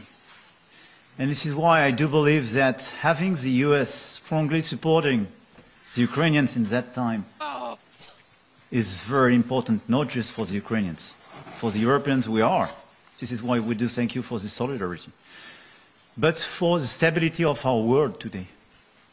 Because if we consider that we can abandon the country and abandon the full respect of these principles, it means that there is no possible stability in this world. So I think it's extremely important to have you so much committed. So I'm confident because I think your people and, uh, and uh, your representative do endorse and understand this objective. We will follow up our own support. We increased our military support. We increased our economic support. We, we are increasing our humanitarian support. And for the second question you raised, let me tell you that we will never urge the Ukrainians to make a compromise which will not be acceptable for them. Hmm. Because they are so brave and they defend precisely their lives, their nation, and our principles. And because it will never build a sustainable peace. If we want a sustainable peace, we have to respect the Ukrainians to decide the moment and the conditions in which they will negotiate about their territory and their future. Well, we've already we've already established that Ukraine wants to be part of NATO, which is going to be a big no-no. Yeah. So basically, you're saying that they get what they want, or we're, or we're going to not stop paying. It's like that's easy for you to say, Mister. How much percent does fucking NATO uh, get paid by France? Wee wee. Wee wee. Mm. Like zero. My, how the mighty have fallen. Yeah. I mean, I know they've become the surrender champions of the universe, but every time I watch The Patriot, see the, the, the Frenchies come in and give us a big assist, gets me hyped. Mm-hmm. And we have gone. And then you think like, well, I guess that's that's over. Yeah, it certainly is, especially with weak ass leaders like Emmanuel Macron. Um, a lot of stuff to um, it just it's word salad. Like can't give up their sovereignty, have to protect democracy. European I bet that allies. shit would change if if they started having to foot as much of the bill as we do. Yeah, or or Vladimir if Vladimir Putin really launched an offensive there, because what he's doing is essentially this is what's happened. This is a border skirmish. Putin wants some of the to reclaim some of the land lost in the collapse of the USSR, uh, which is argumentative on both ends. You could see pluses and minuses with it. I mean, NATO has pretty much gone against their word, expanding east, while Russia is losing ground on its western front. So you know, you can make an argument for either side, and I'm not saying either side is is right, but the, the fact of the matter is is that this could have been negotiated out a long time ago. Now we're at a point to where it's pretty hot along the borders and and and just outside of the Donbass regions, Crimea, places like that. Russia's trying to establish a permanent footing. Every time Ukraine sabotages a Russian oil plant, blows up a pipeline, assassinates a general, Vladimir Putin runs sorties and bombs the shit out of more of interior Ukraine, and then it's just over and they stop until the next thing happens. Mm-hmm. And this all could have been negotiated out at the table, probably with a little bit of L for Ukraine. But if they're going to get all this money to rebuild their shitty little country, then who cares? If I mean, if you have less of a country, you have more money to rebuild. Yeah. You know, they already want like infinity dollars to, you know, keep their schools open and their nightclubs. Uh, d- listen, the DJs aren't going to pay themselves. Well, at least the beaches don't cost anything to stay open. Just That's need to. true. And the public fountains. Yeah. Mm. Heard the falafel's good this time of year over there. Ooh. Joe Biden hypothesized about a one-on-one meeting with the tyrant dictator Putin. Um, I'll just show Noah so he can laugh. Look at the, look at Macron's face when he's talking about it. Yeah, not good. Ooh. But uh, well, let's hear him. Emmanuel Macron doit s'entretenir dans les euh, prochains jours, les prochaines semaines avec euh, Vladimir Poutine.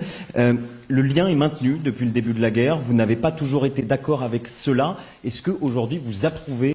We hear that you will be talking to President Putin anytime soon. Um, what is your approach? Um, and as uh, the Ukrainian war seems to be at a turning point, do you feel realistic uh, that uh, President Zelensky is putting a condition to open negotiations, and that is the return of Crimea to Ukraine? Look, there's one way for this war to end the rational way.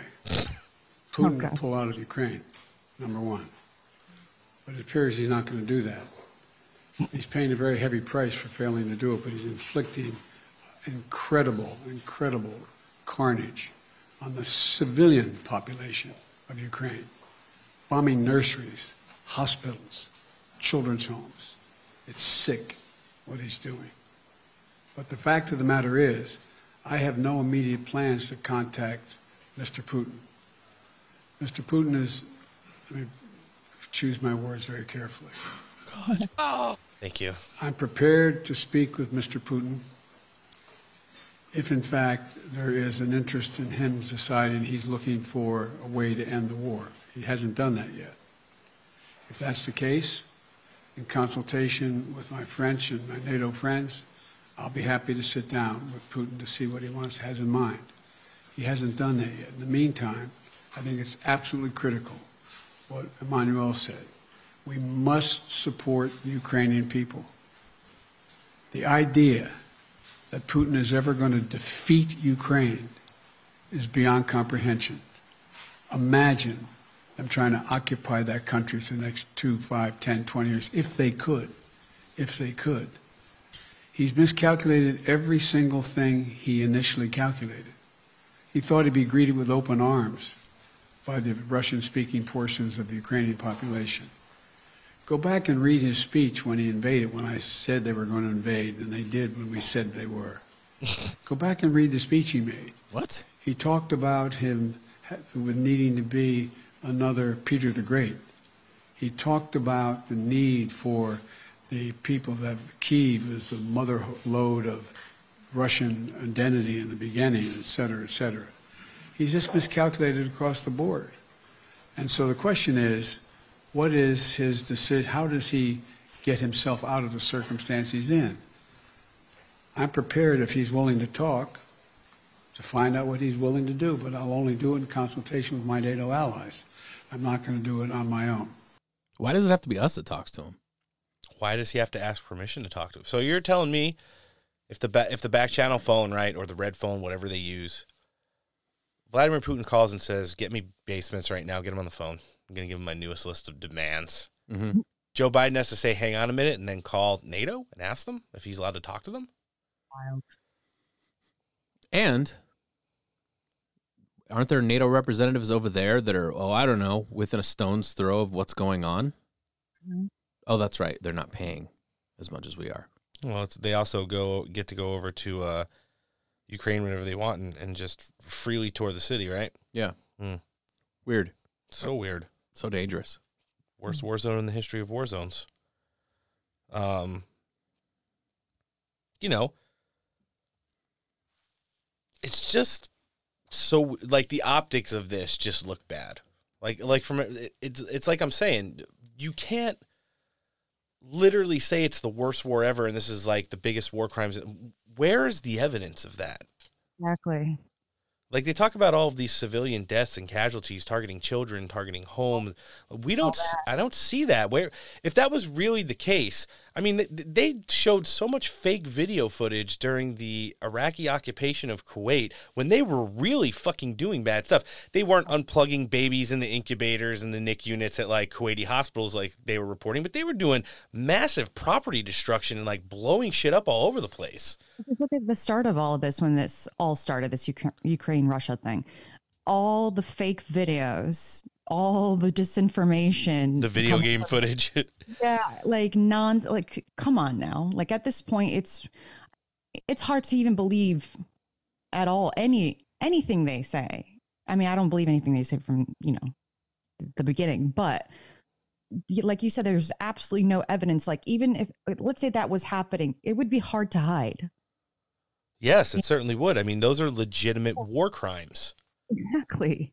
Uh, uh, stuff like that could at least trigger an Article Four in, in, Right. in the NATO uh, pact, which which it means everybody has to get down and, and and sit down and talk and get to the bottom of it of what they're going to do next.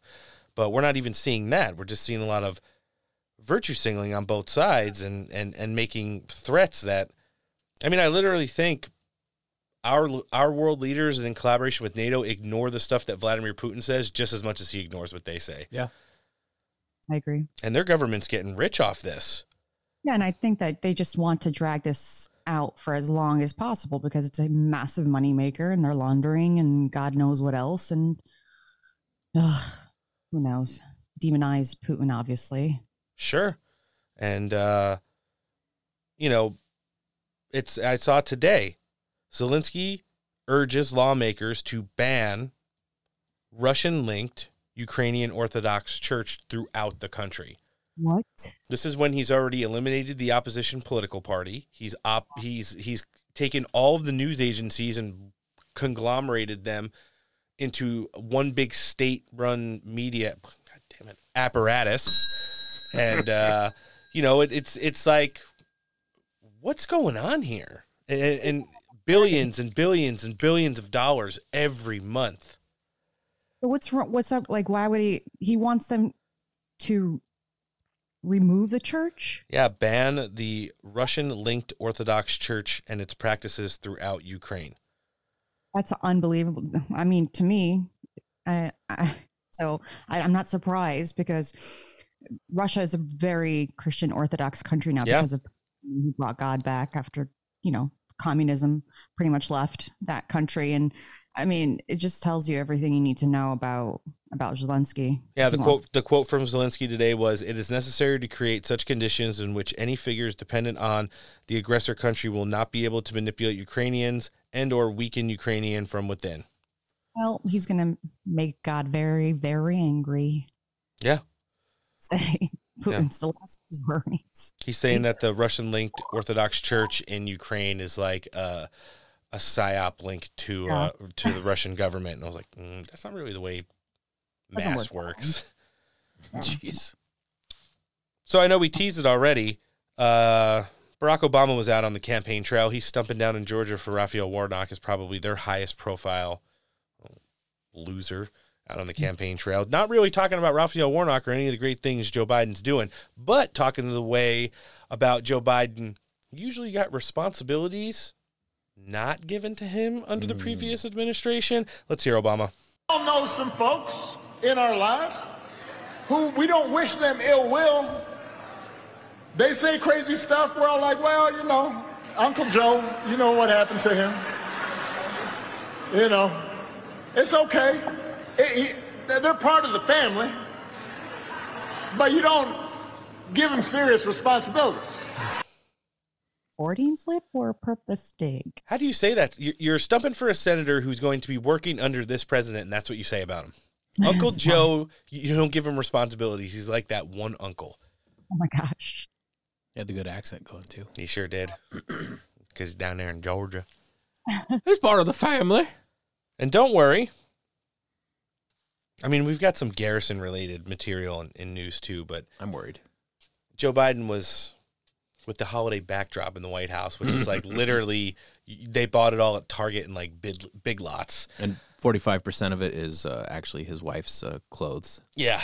The, the uh, couch tapestry that she usually wears and shower curtains that she shows up to and shit.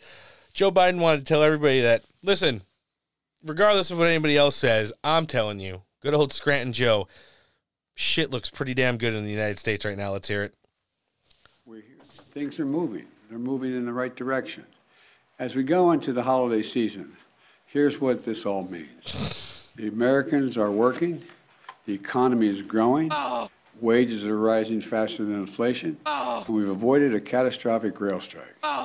It means our plan to build the economy from the bottom up and the middle out. You're tired of hearing me say that? But Yes. it's working. And the wealthy are still doing very well while the middle class and the poor are having a shot. Scissor me timbers. You want to unpack that for our listenership, Noah? Everything's fine. Everything's fine. All the shit that you're seeing firsthand with your fucking eyes is not real.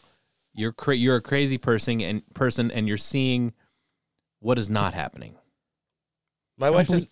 My wife, my wife doesn't even look at the receipts anymore because like I proved to her how expensive grocery shopping is. She used to like want She used to be like, "What are you buying? Are you buying the kids toys? Are you buying like stuff that you know? You, it obviously doesn't go in the kitchen or the pantry. So what is it? Um, No, it costs three hundred dollars for a week of groceries at our house. And then I always I always bring up on Friday or Saturday. Well, look at that. We ate all the food we bought, which cost twice as much as it did two years ago. Right. We were at Costco and like we spent like almost six hundred dollars, and we're looking at the trunk when we got home. We're like, "Fuck! Like, what did we buy for six hundred dollars?" No, you're right because Like, you did to you buy a computer? Is it is it is there a laptop under there? Like a new iPod? What what? Yeah, exactly. I'm like, what in the world? And, and you know what I've really noticed over the course of the last couple of weeks because it's really been bothering me because I have to work more just to like sustain the normalcy of like the family and stuff, right? Yeah, to make up for like, yeah, exactly. It's The receipts are getting smaller. It used to be like, okay, I'd spend three hundred dollars for a week's worth of food, but it was like a foot and a half long receipt. Yeah. The guy gave me the receipt the other day, and I was like, "Is this it?" He's like, "Yeah." And I'm like looking at it, and it's like no, right? twenty three items, two hundred and eighty nine dollars. I'm like, That's so Really? funny that you mentioned that because I was thinking that the Well, other you just gotta day. go to CVS. You'll feel better about it. I know exactly. Fucking thirty feet of receipt. That's so funny. Well, I tell you what, you know, it's it's uh, going to be interesting moving forward to see how long they can continue to post up these lies. It wasn't enough in the midterm elections, uh, a lot due to self-inflicted stab wounds. But moving forward, you know, the next two years are more of a focus on the general election cycle. So the narrative is going to change, the actual direction of the country.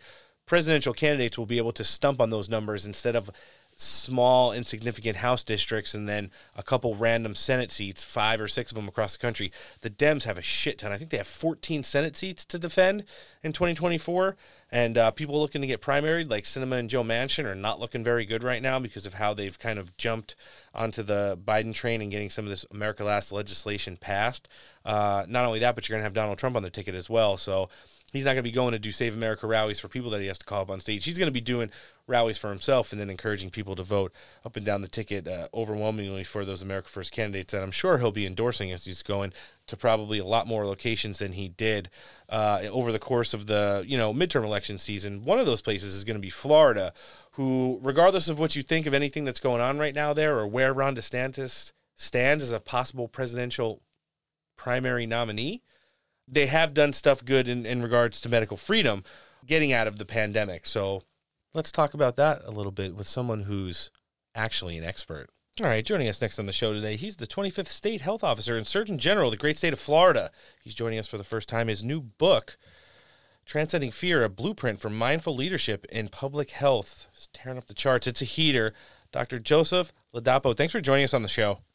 Hey, thanks for having me on, guys. It's our pleasure, sir. How's everything going with you? Successful launch of the book. It's it's a really interesting read. I mean, a lot of people who kind of went through the pandemic, etc., watched the way Florida was a little bit ahead of the curve everywhere else, and then kind of just took the lead and ran with it.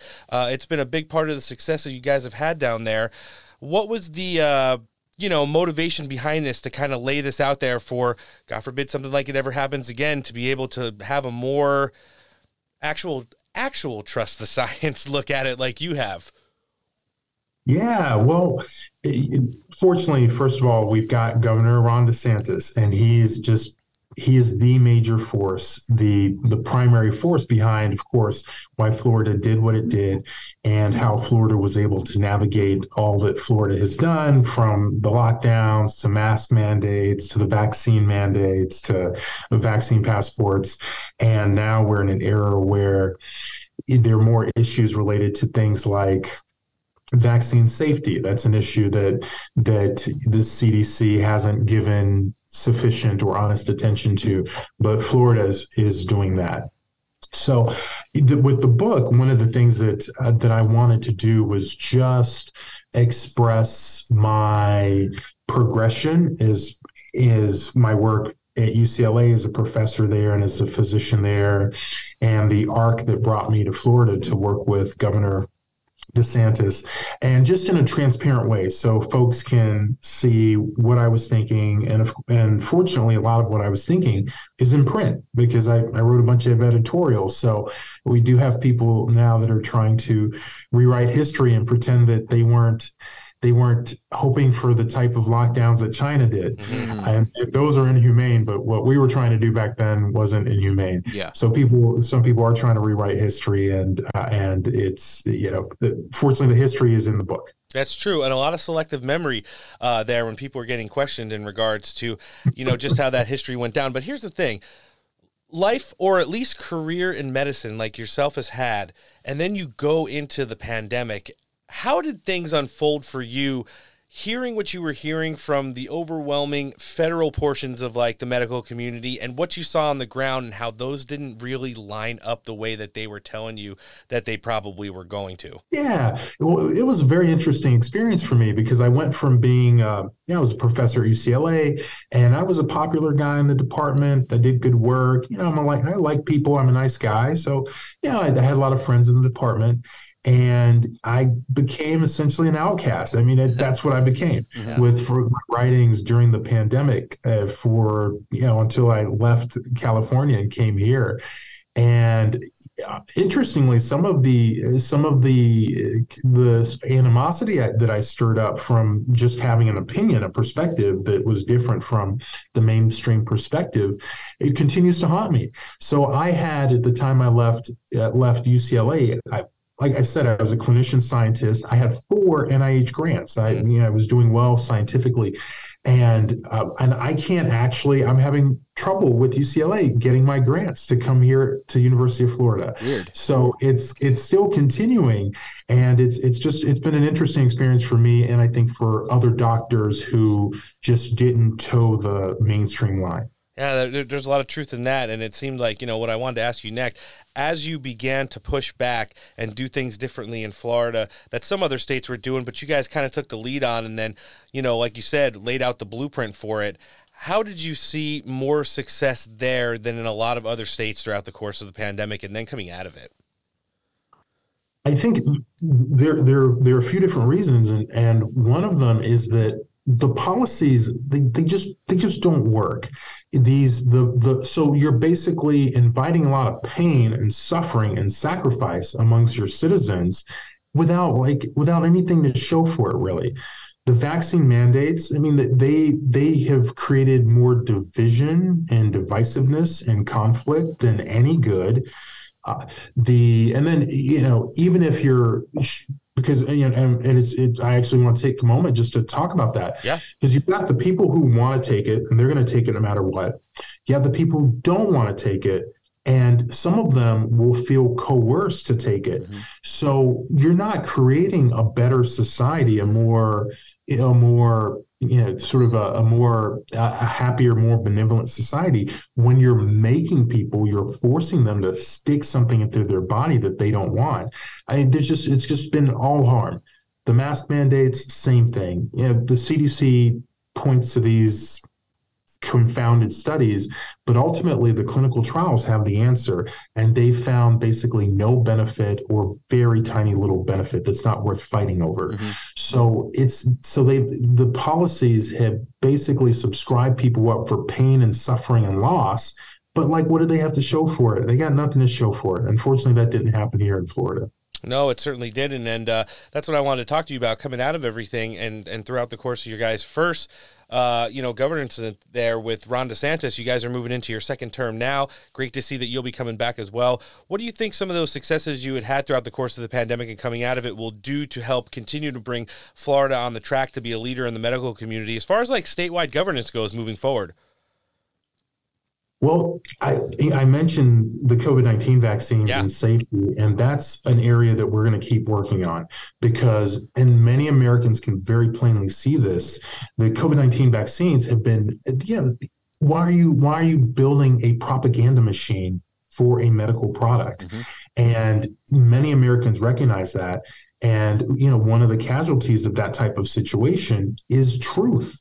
So a lot of people feel that they've had adverse events, but they're being called crazy, or it's all in your head, or it's not real, or no, how could that be? These vaccines are totally safe. And those people and even the people who didn't have adverse events they deserve justice. And part of justice is honesty. So digging into safety issues is going to be one of the things that we do during this term in addition to all the other good things that we can do in public health such as promoting exercise good nutrition sleep good mental and emotional health and things like that. So we'll be doing all that this term yeah, that's just some amazing work you guys have done down there, and it's good to see. I, I, mean, I know I've seen you speak recently. I was I was checking out some of your social medias last night, really advocating against like the the vaccine mandates in regards to children, especially because of some of the health related risks that go along with it, and how you know once you do something like that to your body, it's not like something you could just take a medicine for and, and make it better. It's kind of something that you may be struggling with that, unfortunately, for the rest of your life. Right. Absolutely. And I, I'm just grateful that most parents have voted with their feet.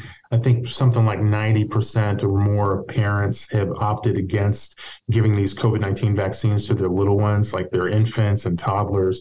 It's just, it's really, I'm, I'm, grateful for that. But just the fact that the CDC and Dr. Fauci were even pushing that just shows how disconnected they are from reality and how bought into they are into this propaganda campaign. A lot of special interests moving along there. And I think we're going to see some of that uncovered uh, with the Republican House up in the Beltway after the third of the new year. It's at least my hope to get, you know, to the bottom of some of the stuff that we saw and how much special interest money and, and influence from big pharma really came in advocating for this stuff when we really didn't need it throughout the course of the pandemic. Dr. Ladapo, we want to be able to direct our listenership to either follow you on social media. Obviously, we're going to live link the book in the in the show description today, and we'd at some point love to have you back. This was great sitting down and talking with you. Yeah, thank you, thank you guys very much for having me on. So you can you can find the book on Amazon or Barnes and Nobles or any of the major uh, major book retailers, and then on Twitter I'm at Florida Surgeon General. I'm also on LinkedIn under my own personal name, Joseph Ladapo, and you know, and people reach out to me, and if I, I I look at the messages, so I do write back when I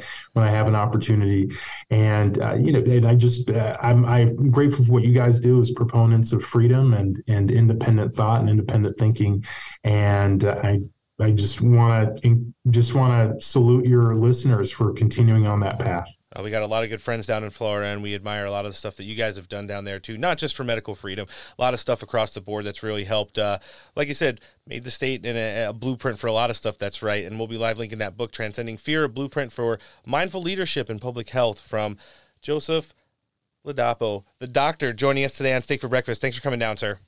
All right, thanks, guys. Republicans say that um, Democrats are picking on Elon Musk. Elon Musk is doing just fine. But do you think that users have a right to freedom of speech, even if what they're saying is wrong or offensive? I think that one human being should not decide how millions of people communicate with each other. One human being should not be able to go into a dark room by himself and decide, oh, that person gets heard from, that person doesn't. That's not how it should work. That's Well, that was one of Noah's favorite senators, That's how Pocahontas. That's how it's been working. Yeah. So that's amazing. How many people are in the United States currently? 300 and some odd million, like over 350 million people in the United States, right? Yeah. Alejandro Mayorkas is one person at the head of an agency that's trying to determine what is good to talk about and what isn't. And, and you can get your door kicked in and go it's to jail. you like- amazing. it is amazing when they just completely invalidate their their entire rhetoric by saying that the things that they're doing shouldn't be done. It's amazing. Like, how, how are you going to look at that and be like, No, I, yeah, it I mean, normal. when, when you, uh, uh, it's okay when we do it though. No, it's it, it's it's it's just listen. Yesterday, two days ago, Elon Musk, we don't like it and and think it's really weird, and uh, I'm not into that whole transhumanism shit. But I'm not going to do show after show on it, if you know what I mean. Anyways, Elon Musk rolled that out two days ago. There was the monkey asking for snacks with the friggin' Neuralink in its brain. Weird. And then yesterday, he's trying to roll out live on Twitter the Tesla semis, the semi trucks. Mm-hmm. That don't need don't need drivers. Yes. Long story short, he's got all this shit that like for and, and then he did the rocket went further or whatever did the rocket test this week for the I don't know what the fuck it's called the Raptor Dragon or whatever the the next one that he's doing is but he had successful rocket test Chocolate He- squirrel. He's got all this shit going on and then he's got to worry about 900 million people on fucking Twitter tagging him with the Alex Jones shit showathon going on yesterday Yeah. and all this stuff that's happening there. You know what I'm saying? And, and it's just like, oh, you, you kind of feel for the guy. He's got pressure from the White House. He's got pressure from Congress. He's got pressure from the users on his platform. It, it everybody wants to redefine what f- free speech is and, and First Amendment rights. And then you have that whole thing go on, which is like Dinnergate on steroids because they were live on TV with probably hundreds of thousands, if not millions, of people watching by the end of it. I need to catch it because I only got caught some clips. I need to start watching it today in full. You know what? I didn't want to spoil it, so I watched it right up until Laura Loomer called in, and then I just turned it off. I said, "Because you want to know what? I'm she's gonna be on the show tomorrow, anyways." Yeah. So, which is where we're going with this. But before we get to that, Peter Doocy asked KJP, "Listen, if you guys don't like Twitter so much, when is the White House going to cancel their official account?" Ooh, Pretty sure you're going to like her answer, right? Let's let's hear it. When are you guys going to delete the White House Twitter account? Why would we do that? Well, you're saying that you're keeping an eye on Twitter because it might not be a suitable platform, so why use it? Look, I want to be very clear here. The president has always said, and he has been very, very uh, clear in his belief that it is important of social media platforms to continue to take steps to reduce hate speech and misinformation, and he'll continue to say that. Uh, but media platforms make independent choices about their information uh, that they present, and so uh, look, I, I don't have anything to share on any policy or any changes that we will be making. Uh, we have multiple platforms, as you know, that we utilize uh, to communicate with the American people. When you say that you're going to be monitoring some of the speech on there, if you see something that you don't like, would you try to shut Twitter down? So look, you know, when you when you talk about monitoring, you know, it is. Uh, I, I hate to break it to you, Peter. Just like everybody else, we very much monitor the news. We pay it to you, close attention to everything that you all are reporting, and and Twitter's in the news a lot.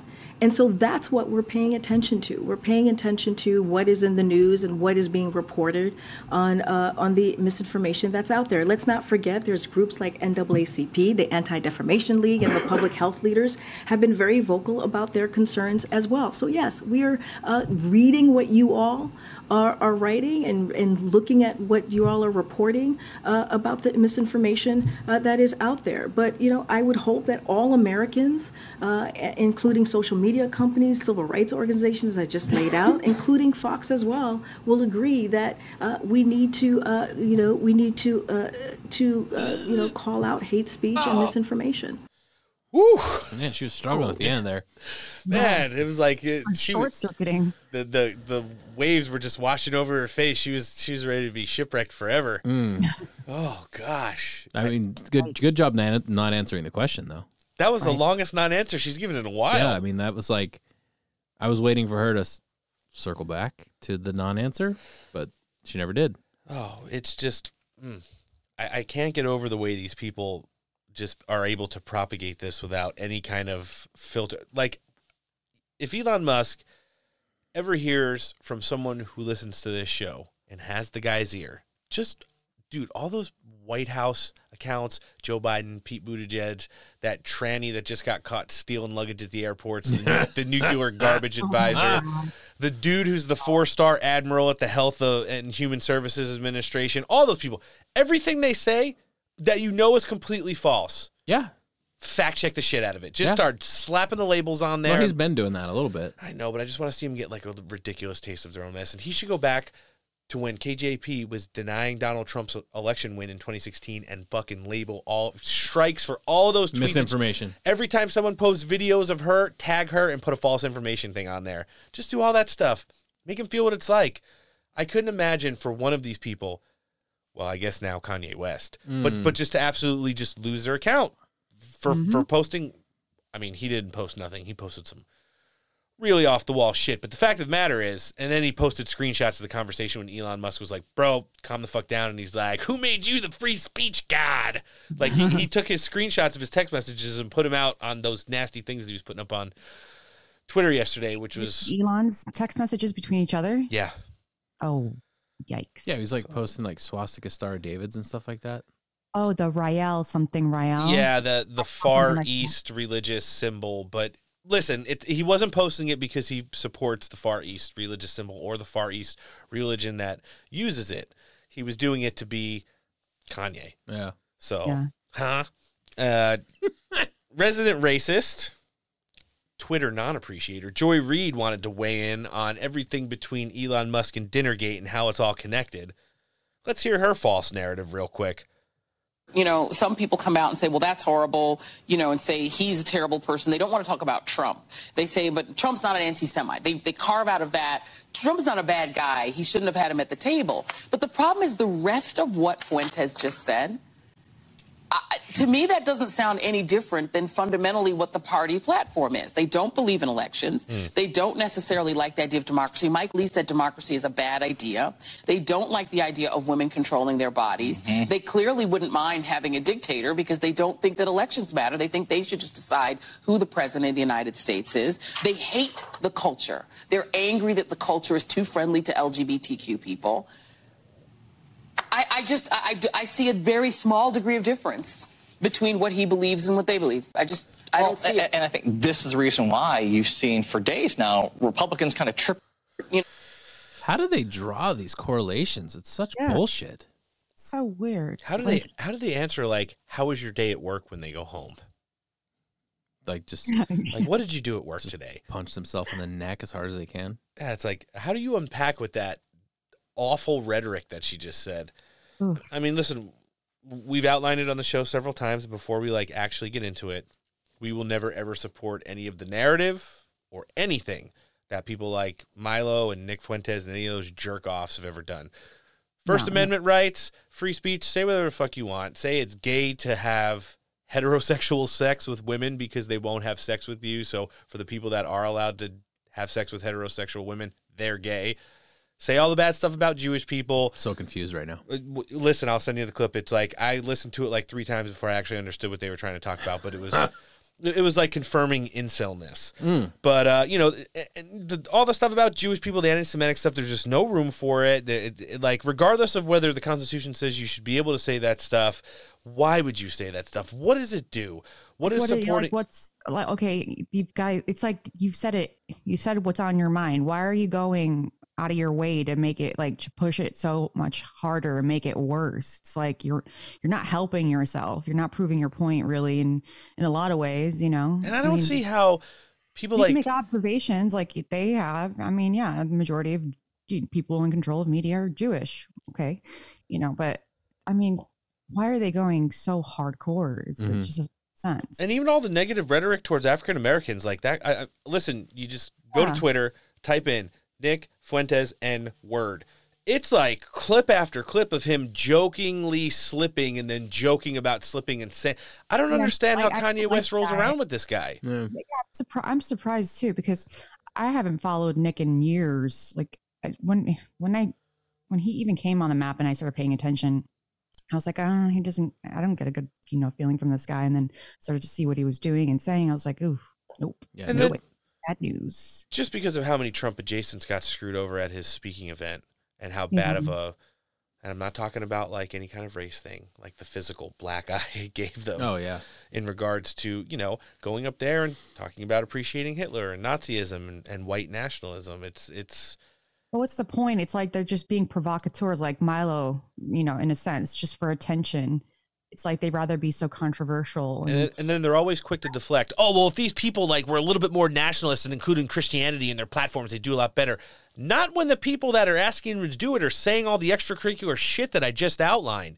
It completely delegitimizes. Listen, Yeah, they're not helping us at all, like our side in any which way. It's the if any of those guys think with the usual creative attention span that Kanye West has had historically, that you could fast forward five years from now and you think that it's still going to be those same people that showed up on InfoWars yesterday are still going to be rolling deep, you know, no.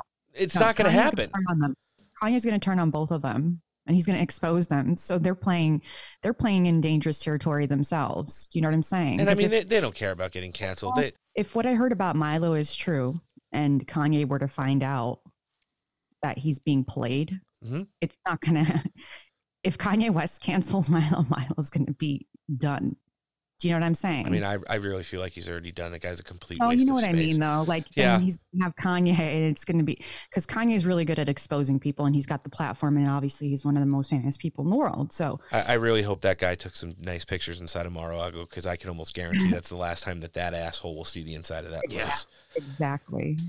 So let's get into it. The worst Avengers of the multiverse yesterday assembled on InfoWars. I got a couple clips before we get into our special guest. Let's hear the first one. Alex Jones, Kanye West, back and forth with each other on InfoWars yesterday. Groups. And there is certainly uh, leftist Jews that call everybody Nazis they don't agree with. If you, you don't want open borders, or you don't want your guns taken, or you don't want to take a shot. The ADL had a meeting last two weeks ago and said Alex Jones is an agent of evil. He should be taken off the air. He's the devil because he doesn't want you to take four shots. And I'm like, what are you doing calling me anti-Semitic? I'm not against groups. I don't get into group politics. Adam, I've got. I I mean, sorry, sorry, sorry. I didn't mean to say that. Uh, uh, Alex. Yes, sir. Um, I've got the perfect answer for the ADL. They are gonna have to listen up. What we did is we brought Netanyahu with us. Ah. I mean, this is, I'm in the twilight zone right now. Netanyahu, what do you have to say? What do you have to say to Alex Jones right now, Nick Fuentes and Ye? It was bad. It was bad for Trump to meet with Nick and Ye. Okay. I had no idea your voice is going to sound like that, Netanyahu. So you don't like Benjamin Netanyahu? I just, I, I just heard about this guy two weeks ago since like the tweet, and I thought he had a funny name. I heard he's like really into like, he's like a super killer. and I could die for saying this. So, in case this is the last time you ever hear from me. Well, look, look, look, look, look, look. I, I, I'm glad you guys are here, and, and we can we can we can sit here and upset. All I'm telling you is, you, you guys realize that the British government created Hitler, and the Milner Group put him in power, and there's something much more sophisticated. And I personally. Uh, think that most Jews are great people, and I and I understand there's a Jewish mafia, and, and they're they're used to demonize anybody that promotes freedom. But I don't blame Jews in general for that. You think, uh, here's a question for our pod team right here. For as much as he's been on the larger apparatus over the course of the last couple months promoting his book and pushing back against his World Economic Forum agenda, you think uh, Uncle Steve is regretting having Alex Jones on as much as he has had him? Yeah, I don't know. It was really interesting to watch how that all kind of unfolded. Wait a minute. So wait, I didn't because I've been kind of out of the loop. Uh, Alex Jones was on Steve Bannon's show. Yeah, they had an exclusive interview with him right after the Sandy Hook civil court ruling, where he Okay. now owes, I believe, one point five billion dollars in court fees Yeah, to yeah. the families. Um, and then shortly thereafter, Alex Jones's newest book launched, which is obviously an anti-globalist narrative, decent, wholesome narrative book. I I, I read it. Um, I, I didn't think it was actually that bad. A lot of the stuff that he talks about. In general, kind of like breaks it down a little bit more, gives some historical context. I, you can only tell how much of it is is super true, but you know, the narrative pushing back against the globalist agenda is is a wholesome one in my eyes. Um, Mm-hmm. But yeah, so he's been almost like a weekly or bi-weekly special guest on on War Room. You know, I, I don't really watch War Room as much as I used to anymore. So I didn't, yeah, I didn't know about that. Sorry, Steve Bannon, if you're listening, which I know you are. Well, at least, at the very least, great. Yeah, there you go. Grace's. and uh, we'll, we'll see. I got one more clip before we jump into it. Let's hear, you know, probably the most inflammatory one that flew around social media all day yesterday uh, regarding the Nazi talk. Nazi, you don't deserve to be called that and demonized. Well, I I see I I see good things about Hitler also. The Jew I love everyone, and Jewish people are not going to tell me you can love, um, you know, us. And you can love what we're doing to you with the contracts. And you can love what we're, you know, what we're pushing with the pornography. But this guy that invented highways, invented the very microphone that I use as a musician. You can't say out loud that this person ever did anything good. And I'm done with that. I'm done with the classifications. Every human being has something of value that they brought to the table, especially.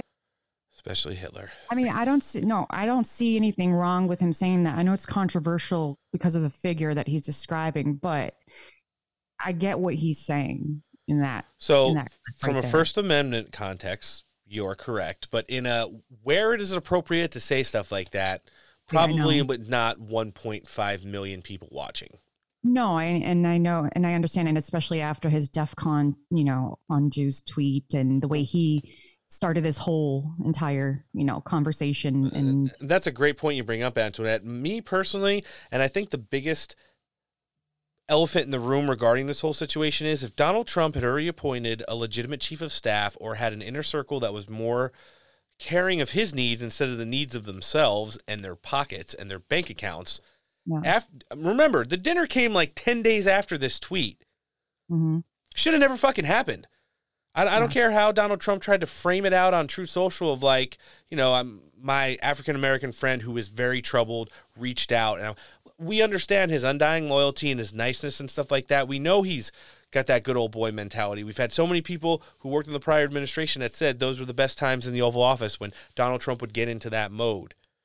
yeah, But when you when you attempt to cancel yourself by saying Death Con on all the Jews, not Def Con, Death Con. Um, yeah, I, I thought, I totally thought it was DEF CON 3. Yeah, and, and- and, you know that dinner at Mar-a-Lago should have never happened, and, and that's the fact of the matter. But listen, I agree, and I, I just don't, I don't get it either. I don't follow any of this trash. I don't buy into any of this trash. The the entire narrative is bullshit. You could tell the whole thing's an op because Yeah. why to- why would Joe Biden assemble the leaders of the House and Senate in both parties for a closed door White House meeting and the first thing they want to talk about when they come out is disavowing Nick Fuentes? Do you know how much this probably pumps up that jerk off's head? That you have No. fucking Kevin McCarthy and Mitch McConnell making statements about him not shouldn't should not be allowed at Mar-a-Lago to dine with Donald Trump when Donald Trump got completely scumbagged by that whole group of people in, in setting that thing up. But this is this is fucking ridiculous. I could just. I mean, and we name it on every show, every single thing that's going bad in this country right now. And this is the stuff that they want to talk about. Disavowing Nick Fuentes, some 24 year old retard who can't keep his fucking mouth shut. And everything that comes out of his mouth is absolute garbage. It's either planned or, or they're taking the, they're using this whole thing, you know, obviously as an opportunity to, Well, it's like I said, I'm not an expert, and neither are you two, but we're going to get to the bottom of it with probably the only person on the planet who knows every party involved. Let's let's uh jump to the phones. Hmm. Joining us next on the show today, she's a f- journalist, former congressional candidate, probably the most canceled person on the planet. She's joining us for the first time. Miss Laura Loomer, thanks for coming on Steak for Breakfast. Thanks for having me. I've you know I've heard a lot about your uh, your podcast, and a lot of my friends have gone on your show before, so it's good to finally uh, come on as well. And it's good to have you on finally. We know you've always been MAGA adjacent and uh, definitely have uh, a lot of stuff to help our listenership unpack some of the things that are a little bit outside of our expertise level. We call it on Steak for Breakfast Dinnergate. That's where it kind of all started uh, two weeks ago. And uh, we kind of want to go from there all the way up to kind of where we're at and, and name names and uh, kind of you know, let our listenership understand that this is a lot bigger probably operation than than most people can lead onto or based off of what's into the the news cycle. So, how has the whole experience been to you? Uh, you know, from you know, not really outside looking in. You're pretty close to the breast on all this stuff with all of the people on there. You're you're very friendly with most of them, and then. Uh, you know, I saw you on the Infowars show yesterday, which we'll get into a, a bit. But heading back to that one Mar-a-Lago dinner uh, with Donald Trump and, and and Kanye, Nick Fuentes, and you know uh, Karen Giorno and and Milo. Uh, definitely seemed a little bit suspicious and, and not really what it seemed like they were trying to get across uh, on the outside. There was definitely some ulterior motives there. So you want to kind of lead us in here? Yeah, look, I mean, I don't know where you want me to start, but uh, you know, obviously everybody is talking about Dinnergate, uh, at the dinner, of course, that took place between uh, Donald Trump, uh, Ye, formerly known as Kanye West, Nick Fuentes, and then uh, Karen Giorno, who I had previously worked with. Of course, she was actually uh, my strategist when I ran for Congress, and um, you know, you know what I've been really focused on here is the element in which Milo Yiannopoulos uh, plays into the factor. He yeah. recently announced that he is Ye's uh, campaign manager, and uh, he actually took credit when speaking to NBC News about uh, setting President Trump up and how he did this on purpose because he thought that it was going to make his life miserable. And then uh, of course, uh, Nick Fuentes has uh, disputed what Milo said, and uh, Milo tried to throw Nick Fuentes under the bus by saying that you know Nick uh, was in on the setup of President Trump, and then Nick took to his telegram and said no, like that's not true. Uh, but I genuinely do believe that Milo, as an individual, you know, was trying to set President Trump up. He has posts on his Telegram and his Parler and other accounts that he posted about two years ago where he talks about how he hates President Trump and wants to get a vengeance on him. And as somebody who used to be friends with Milo Yiannopoulos, I know a lot about Milo Yiannopoulos, and I can tell you that there isn't a single person that's ever worked with Milo Yiannopoulos who he hasn't completely screwed over or burned to the ground eventually. Uh, he owes a lot of people money, and he's basically led a life and a career path of uh, destruction and deceit. And my concern with Yay was that Milo Yiannopoulos was trying to uh, carry out some type of revenge or vendetta against Donald Trump by manipulating and using Yay.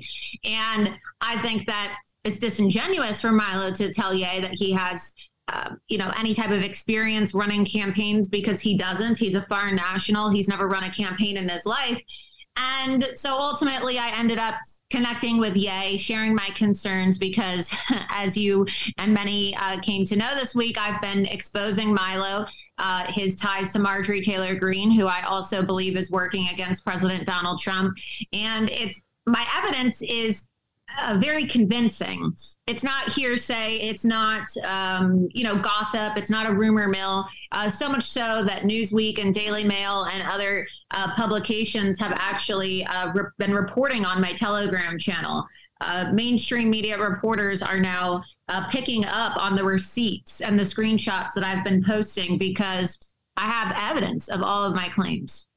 Yeah, it's really funny that you mentioned that. You know, I was talking with one of our mutual friends when this whole stuff was kind of going down, like the days afterwards, and I remember specifically one part of the conversation that I was having with them. I said, "Well, at least we can't connect this back to things like McLeadership and the establishment Republican, you know, uh, leadership that they've got going on in, in Washington D.C." And that's when they said, "Well, you're not really correct there. And I know you had already mentioned Marjorie Taylor Greene, and, and, and there, there there are some connections to Kevin McCarthy as well. I think, uh, you know, moving forward, like how does she fit into this whole equation, and and what do you think her role is in in, in you know the way things have been falling out for the last couple weeks?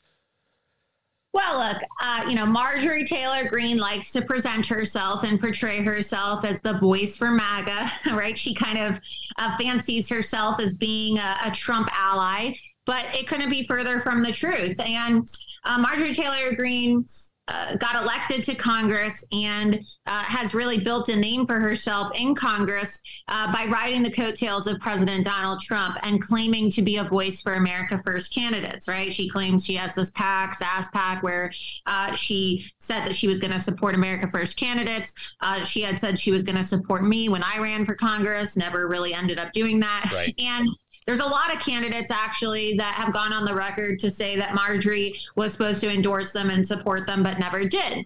Right? She's kind of done a real 180 in her positions and also just, uh, you know, her policy. She she campaigned against Kevin McCarthy. She campaigned against the establishment. And now all of a sudden, for some reason, she's become Kevin McCarthy's biggest fan and cheerleader in Congress, uh, going as far as literally lying to the base and misleading them with claims that uh, Liz Cheney, who isn't even a member of Congress anymore, is somehow going to become Speaker of the House uh, because.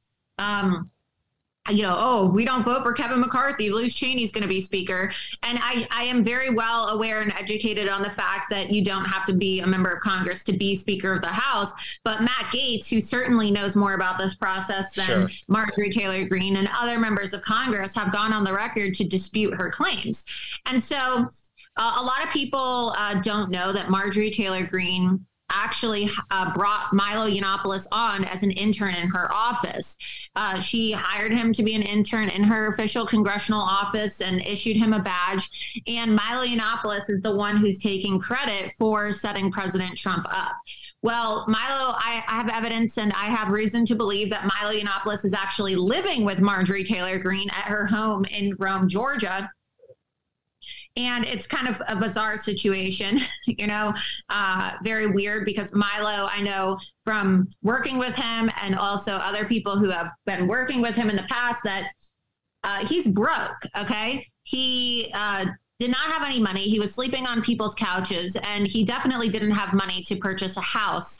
And it's not like it's DC or New York City or LA, like some big metropolitan city where it's bustling and it would be uh, believable, right? To think that somebody like Milo would live in the same city as a congresswoman.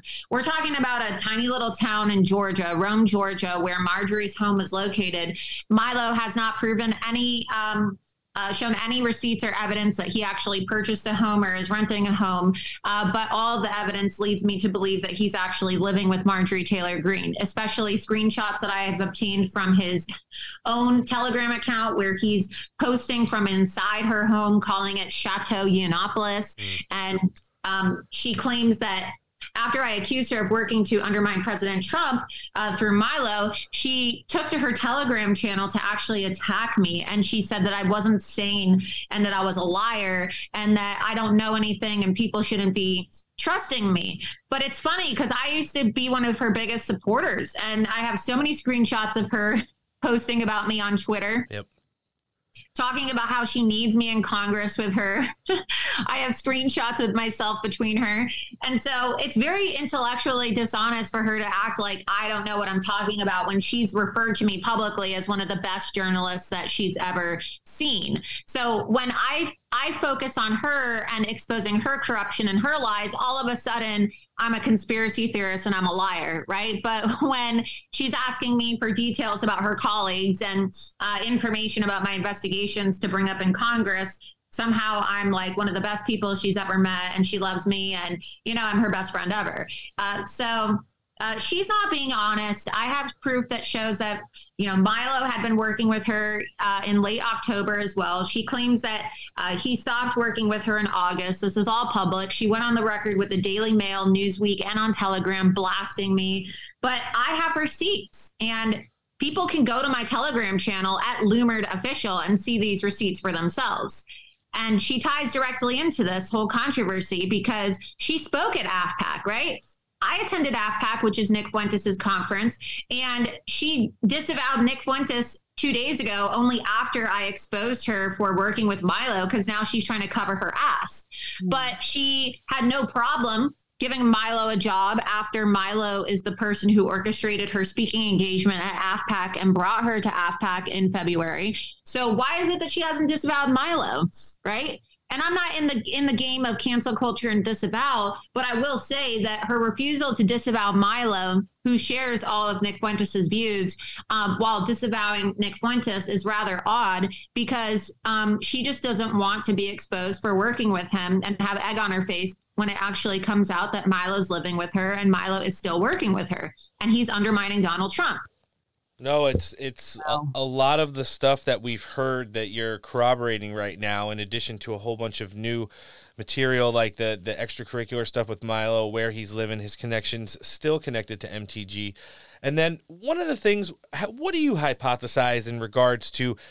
Now, there's been the 180 turn by her, right? So it's like not supporting people like you and other people in Congress, kind of like gleaning for policy and then just leaving the candidates out to dry, saying she's friends with some and not the other. I mean, her and Matt Gaetz couldn't have been more close than they have been over the course of the, you know, last two years of the Trump administration, probably first year of the Biden administration. And now you see a complete 180 where it's making people in the press so uncomfortable that when they ask Matt Gaetz about it, he, he kind of gives like a nasty answer that, that like, you know, she doesn't know what she's talking about. I don't know what her deal is, but that's not the way that the Freedom Caucus and, and you know House right. candidates who.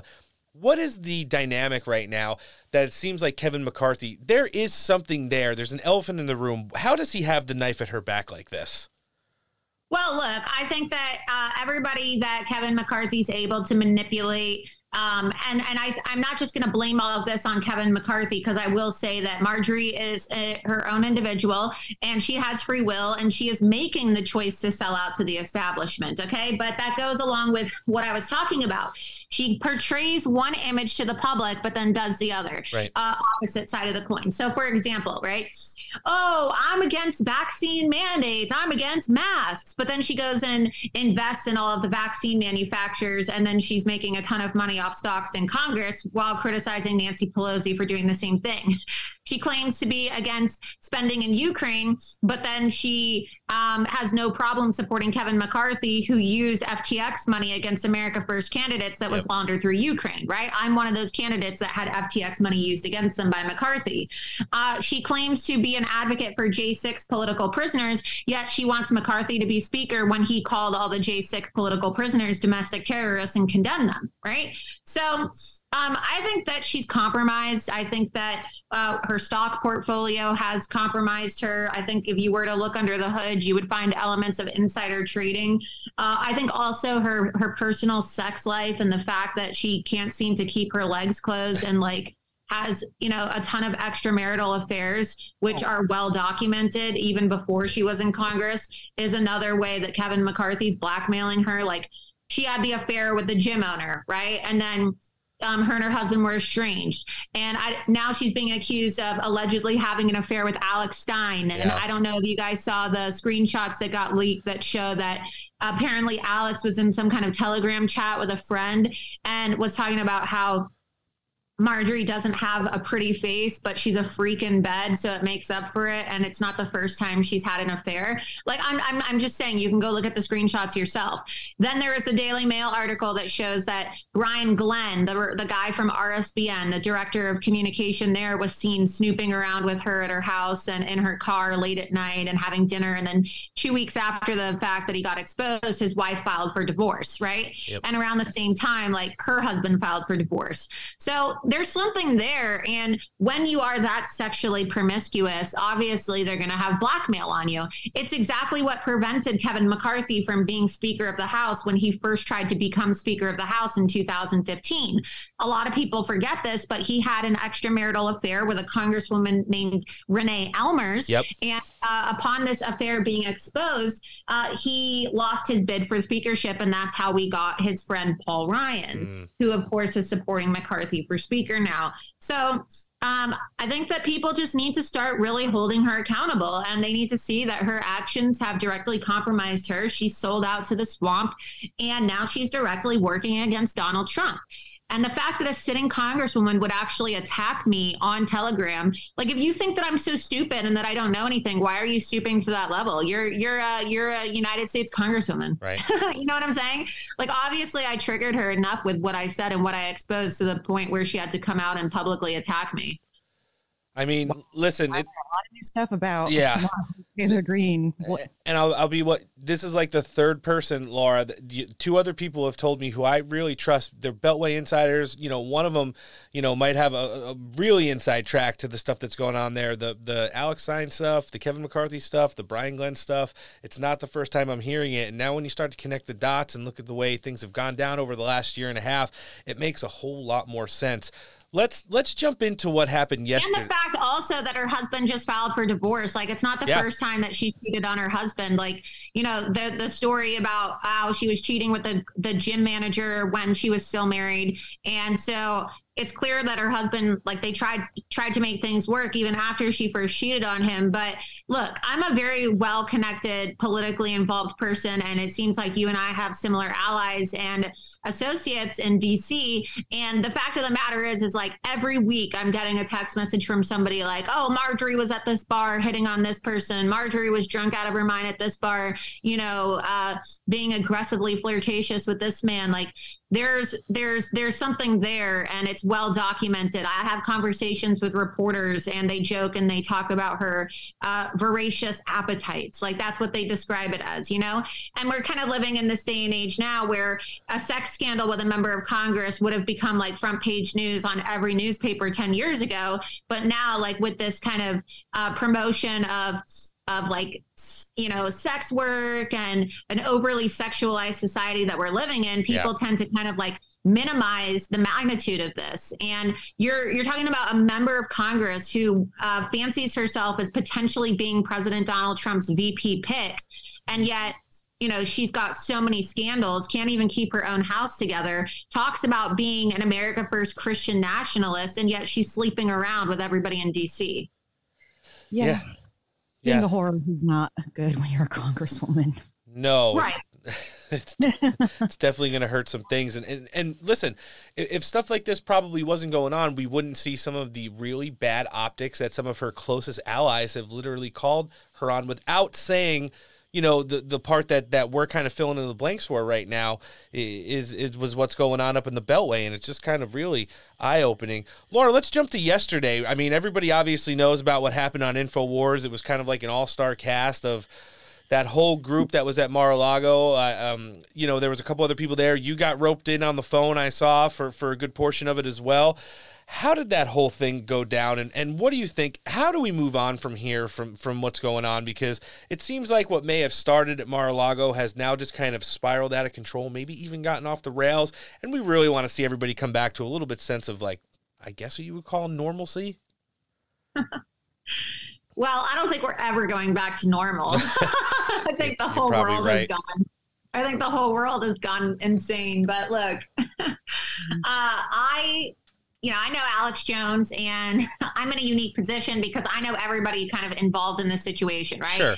I know Milo, I know Karen, I know President Trump, I know Nick Fuentes. Okay, I know Alex Jones, and I um, now I know Yay, and um, because of my investigations and things that were going viral over these last two weeks, um, I was actually connected with Ye and uh, shared some of my information and my concerns about Milo and his involvement um, with Ye. So uh, Ye and I had been texting and whatnot, and Ye was on Alex Jones uh, with Nick Fuentes yesterday. And uh, Alex kind of like brought up the topic of, you know, the what they have to say to people who say that they're just generalizing all Jews. And for full disclosure, I am Jewish, right? Right. And like you mentioned, I am the most censored banned person in the entire country, if Yep. not the entire world. Alex Jones himself has even said that I'm more censored than he is. And um, know, I was one of the first to really experience this type of cancel culture. So I I sympathize with anybody who really has just been viciously deplatformed and digitally exterminated because it's a it's a civil rights issue. We're talking about having your bank account shut down, uh, being banned uh, on sites that are now known as the digital public square, and that's the life I've been living for the last five years. So even if I may not agree with everything that Ye has to say about Jews and Israel and you know Nazis and things like that, I still believe that he has a right to say it. It's the First Amendment. I'm a free speech absolutist, and So when Nick was talking about how they don't dislike all Jews and how he said there were some quote good Jews, he mentioned myself and Darren Beatty from Revolver. Right. And when he said Laura Loomer, Ye goes, Yeah, Laura Loomer, let's have Laura Loomer call in. And then he said, Laura, call in. And so, given that I had Ye's cell phone and I was watching, I called in and he answered and then put me on speakerphone live on air. And then we were just talking about cancel culture and how, you know, like if I, as a Jew, can, you know, find it in myself to fight to protect their free speech, even if I don't agree with everything they're saying, like people need to understand, like this is this is what free speech is about. It's about protecting speech that you may not like, speech that offends you. It's not about protecting speech that you only agree with.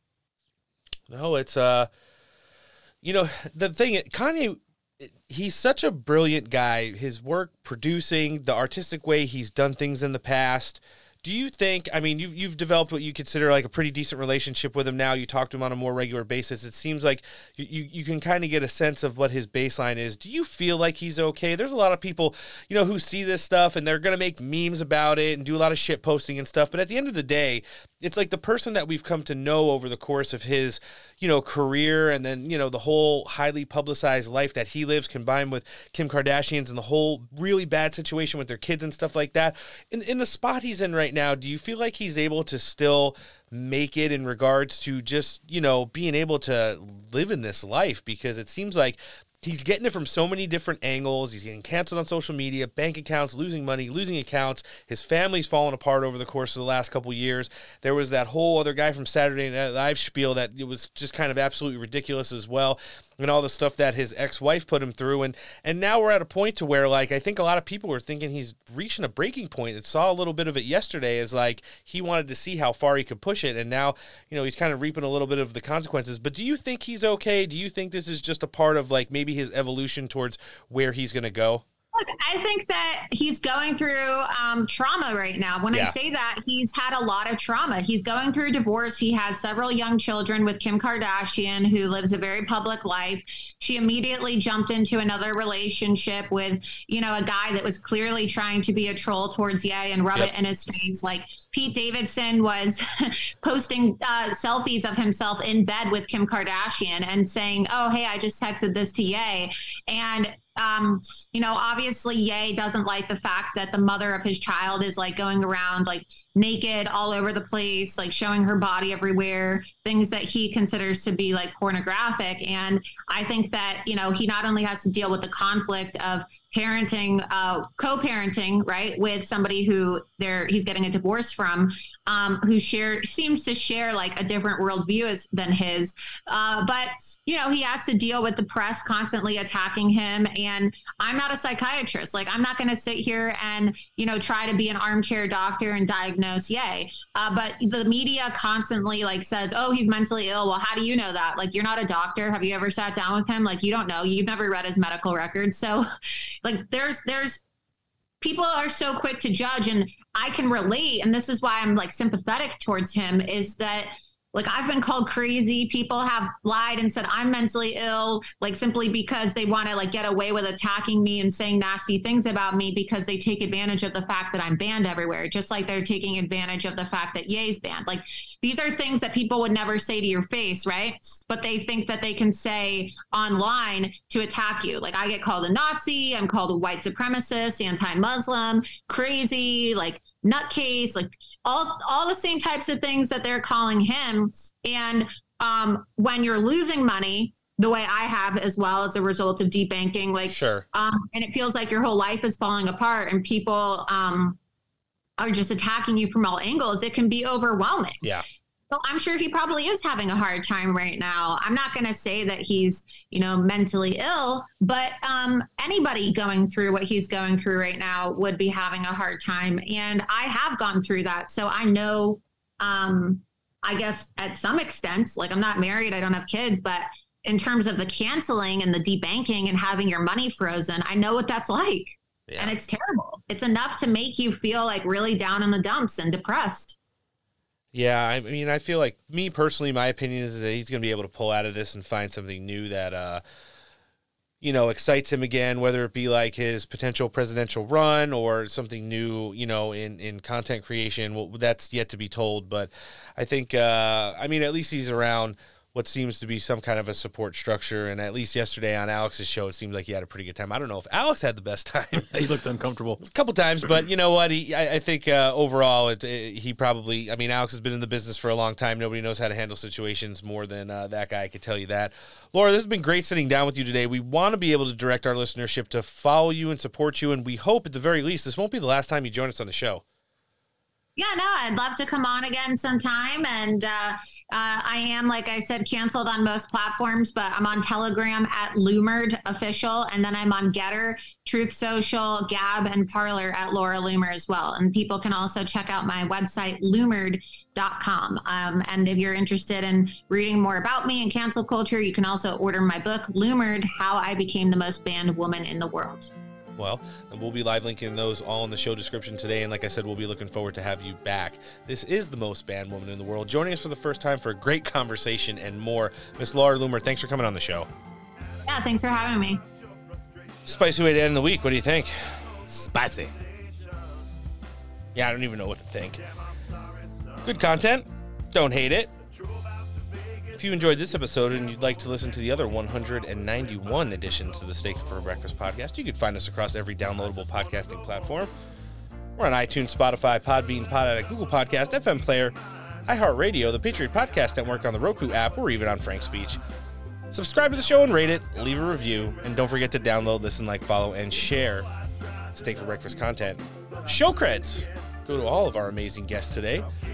Attorney and former Trump 2016 campaign advisor, Paul Manafort, attorney for Donald Trump's reelection campaign in 2024, Miss Christina Bobb, the Surgeon General of Florida, Dr. Ladapo, and of course, Laura Loomer.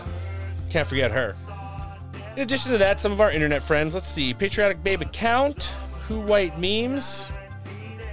How about Hispanics for DeSantis today? He wants to uh, do a couple collab substacks. Hmm. I think it would be fun. Yeah. Friends, don't forget to throw some money at our partners because when you do that, the only thing that happens is you help make small American businesses great again. Namely, My Pillow. Mike Lindell is about to come down your chimney with sleepwear, slippers, and Giza Dream everything like you've never experienced. In addition to that, he's launched his own coffee brand. If you enter promo code STEAK at checkout at either of the My Pillow websites, you're going to get big, big savings. MyPillow.com forward slash steak for anything sleep related. If you're more of a coffee person, mystore.com forward slash steak. Or you can always talk to a qualified pillow representative, 1 800 658 8045. The top tier of ear gear and the best damn headphones that I have ever owned can only be found at Odyssey.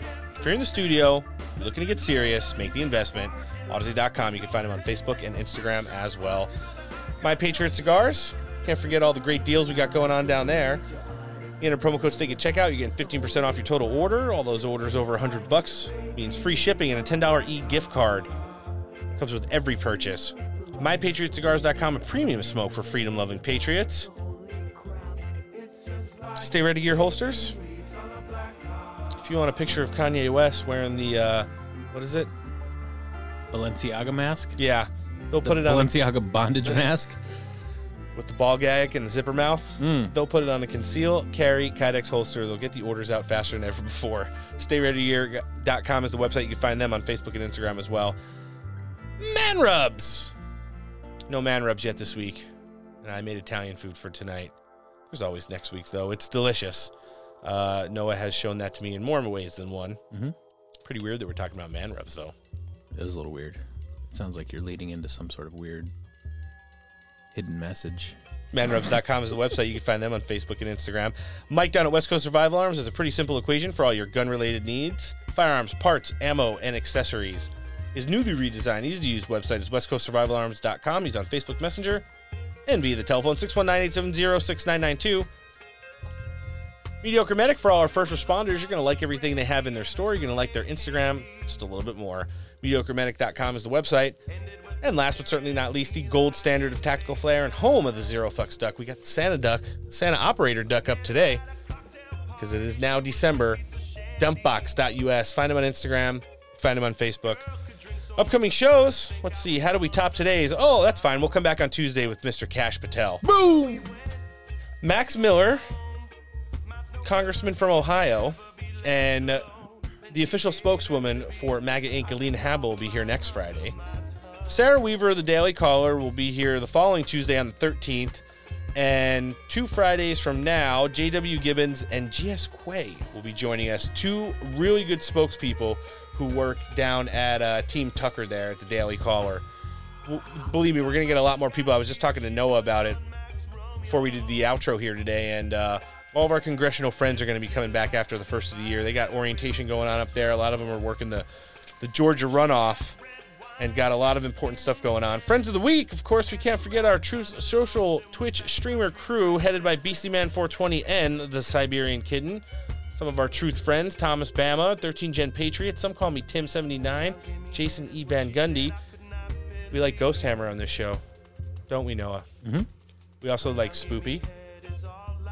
We like Matthew, the Upside Down Man, and Will S. from Twitter. In addition to that, let's throw some of the memers in there. Let's see, Grand Old Memes, Right Wing Savages. Let's go, Brenda, Edward Russell, Real Al Gorbachev, and Midnight Mitch. Guys, things to remember between now and next week. Number one, do your own research. We did it today and brought you a stay exclusive in regards to uh, the whole Dinnergate narrative. Number two, start a podcast. Noah? Not too bad. I like it. Number three, let's start talking about American greatness again. Let's get away from Dinnergate. I don't ever want to talk about it again. I want to talk about American greatness. We don't talk about it enough. It's time to start talking about it more.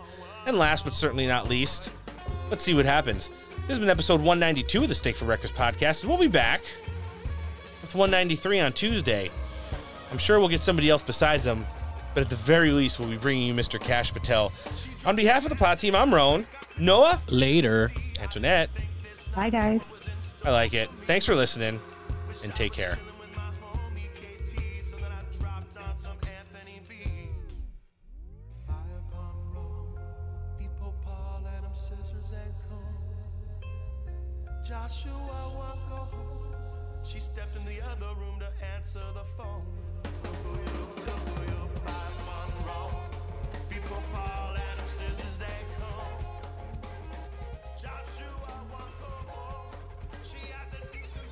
Used to have a, um, a beagle named Roger. And Roger was a rascal. About every two weeks, Roger would run off. He'd always come back, but about half the time, he'd come back dragging uh, roadkill that he would hide under my back porch. Uh, President Biden's energy policy looks like something Roger used to keep under my back porch.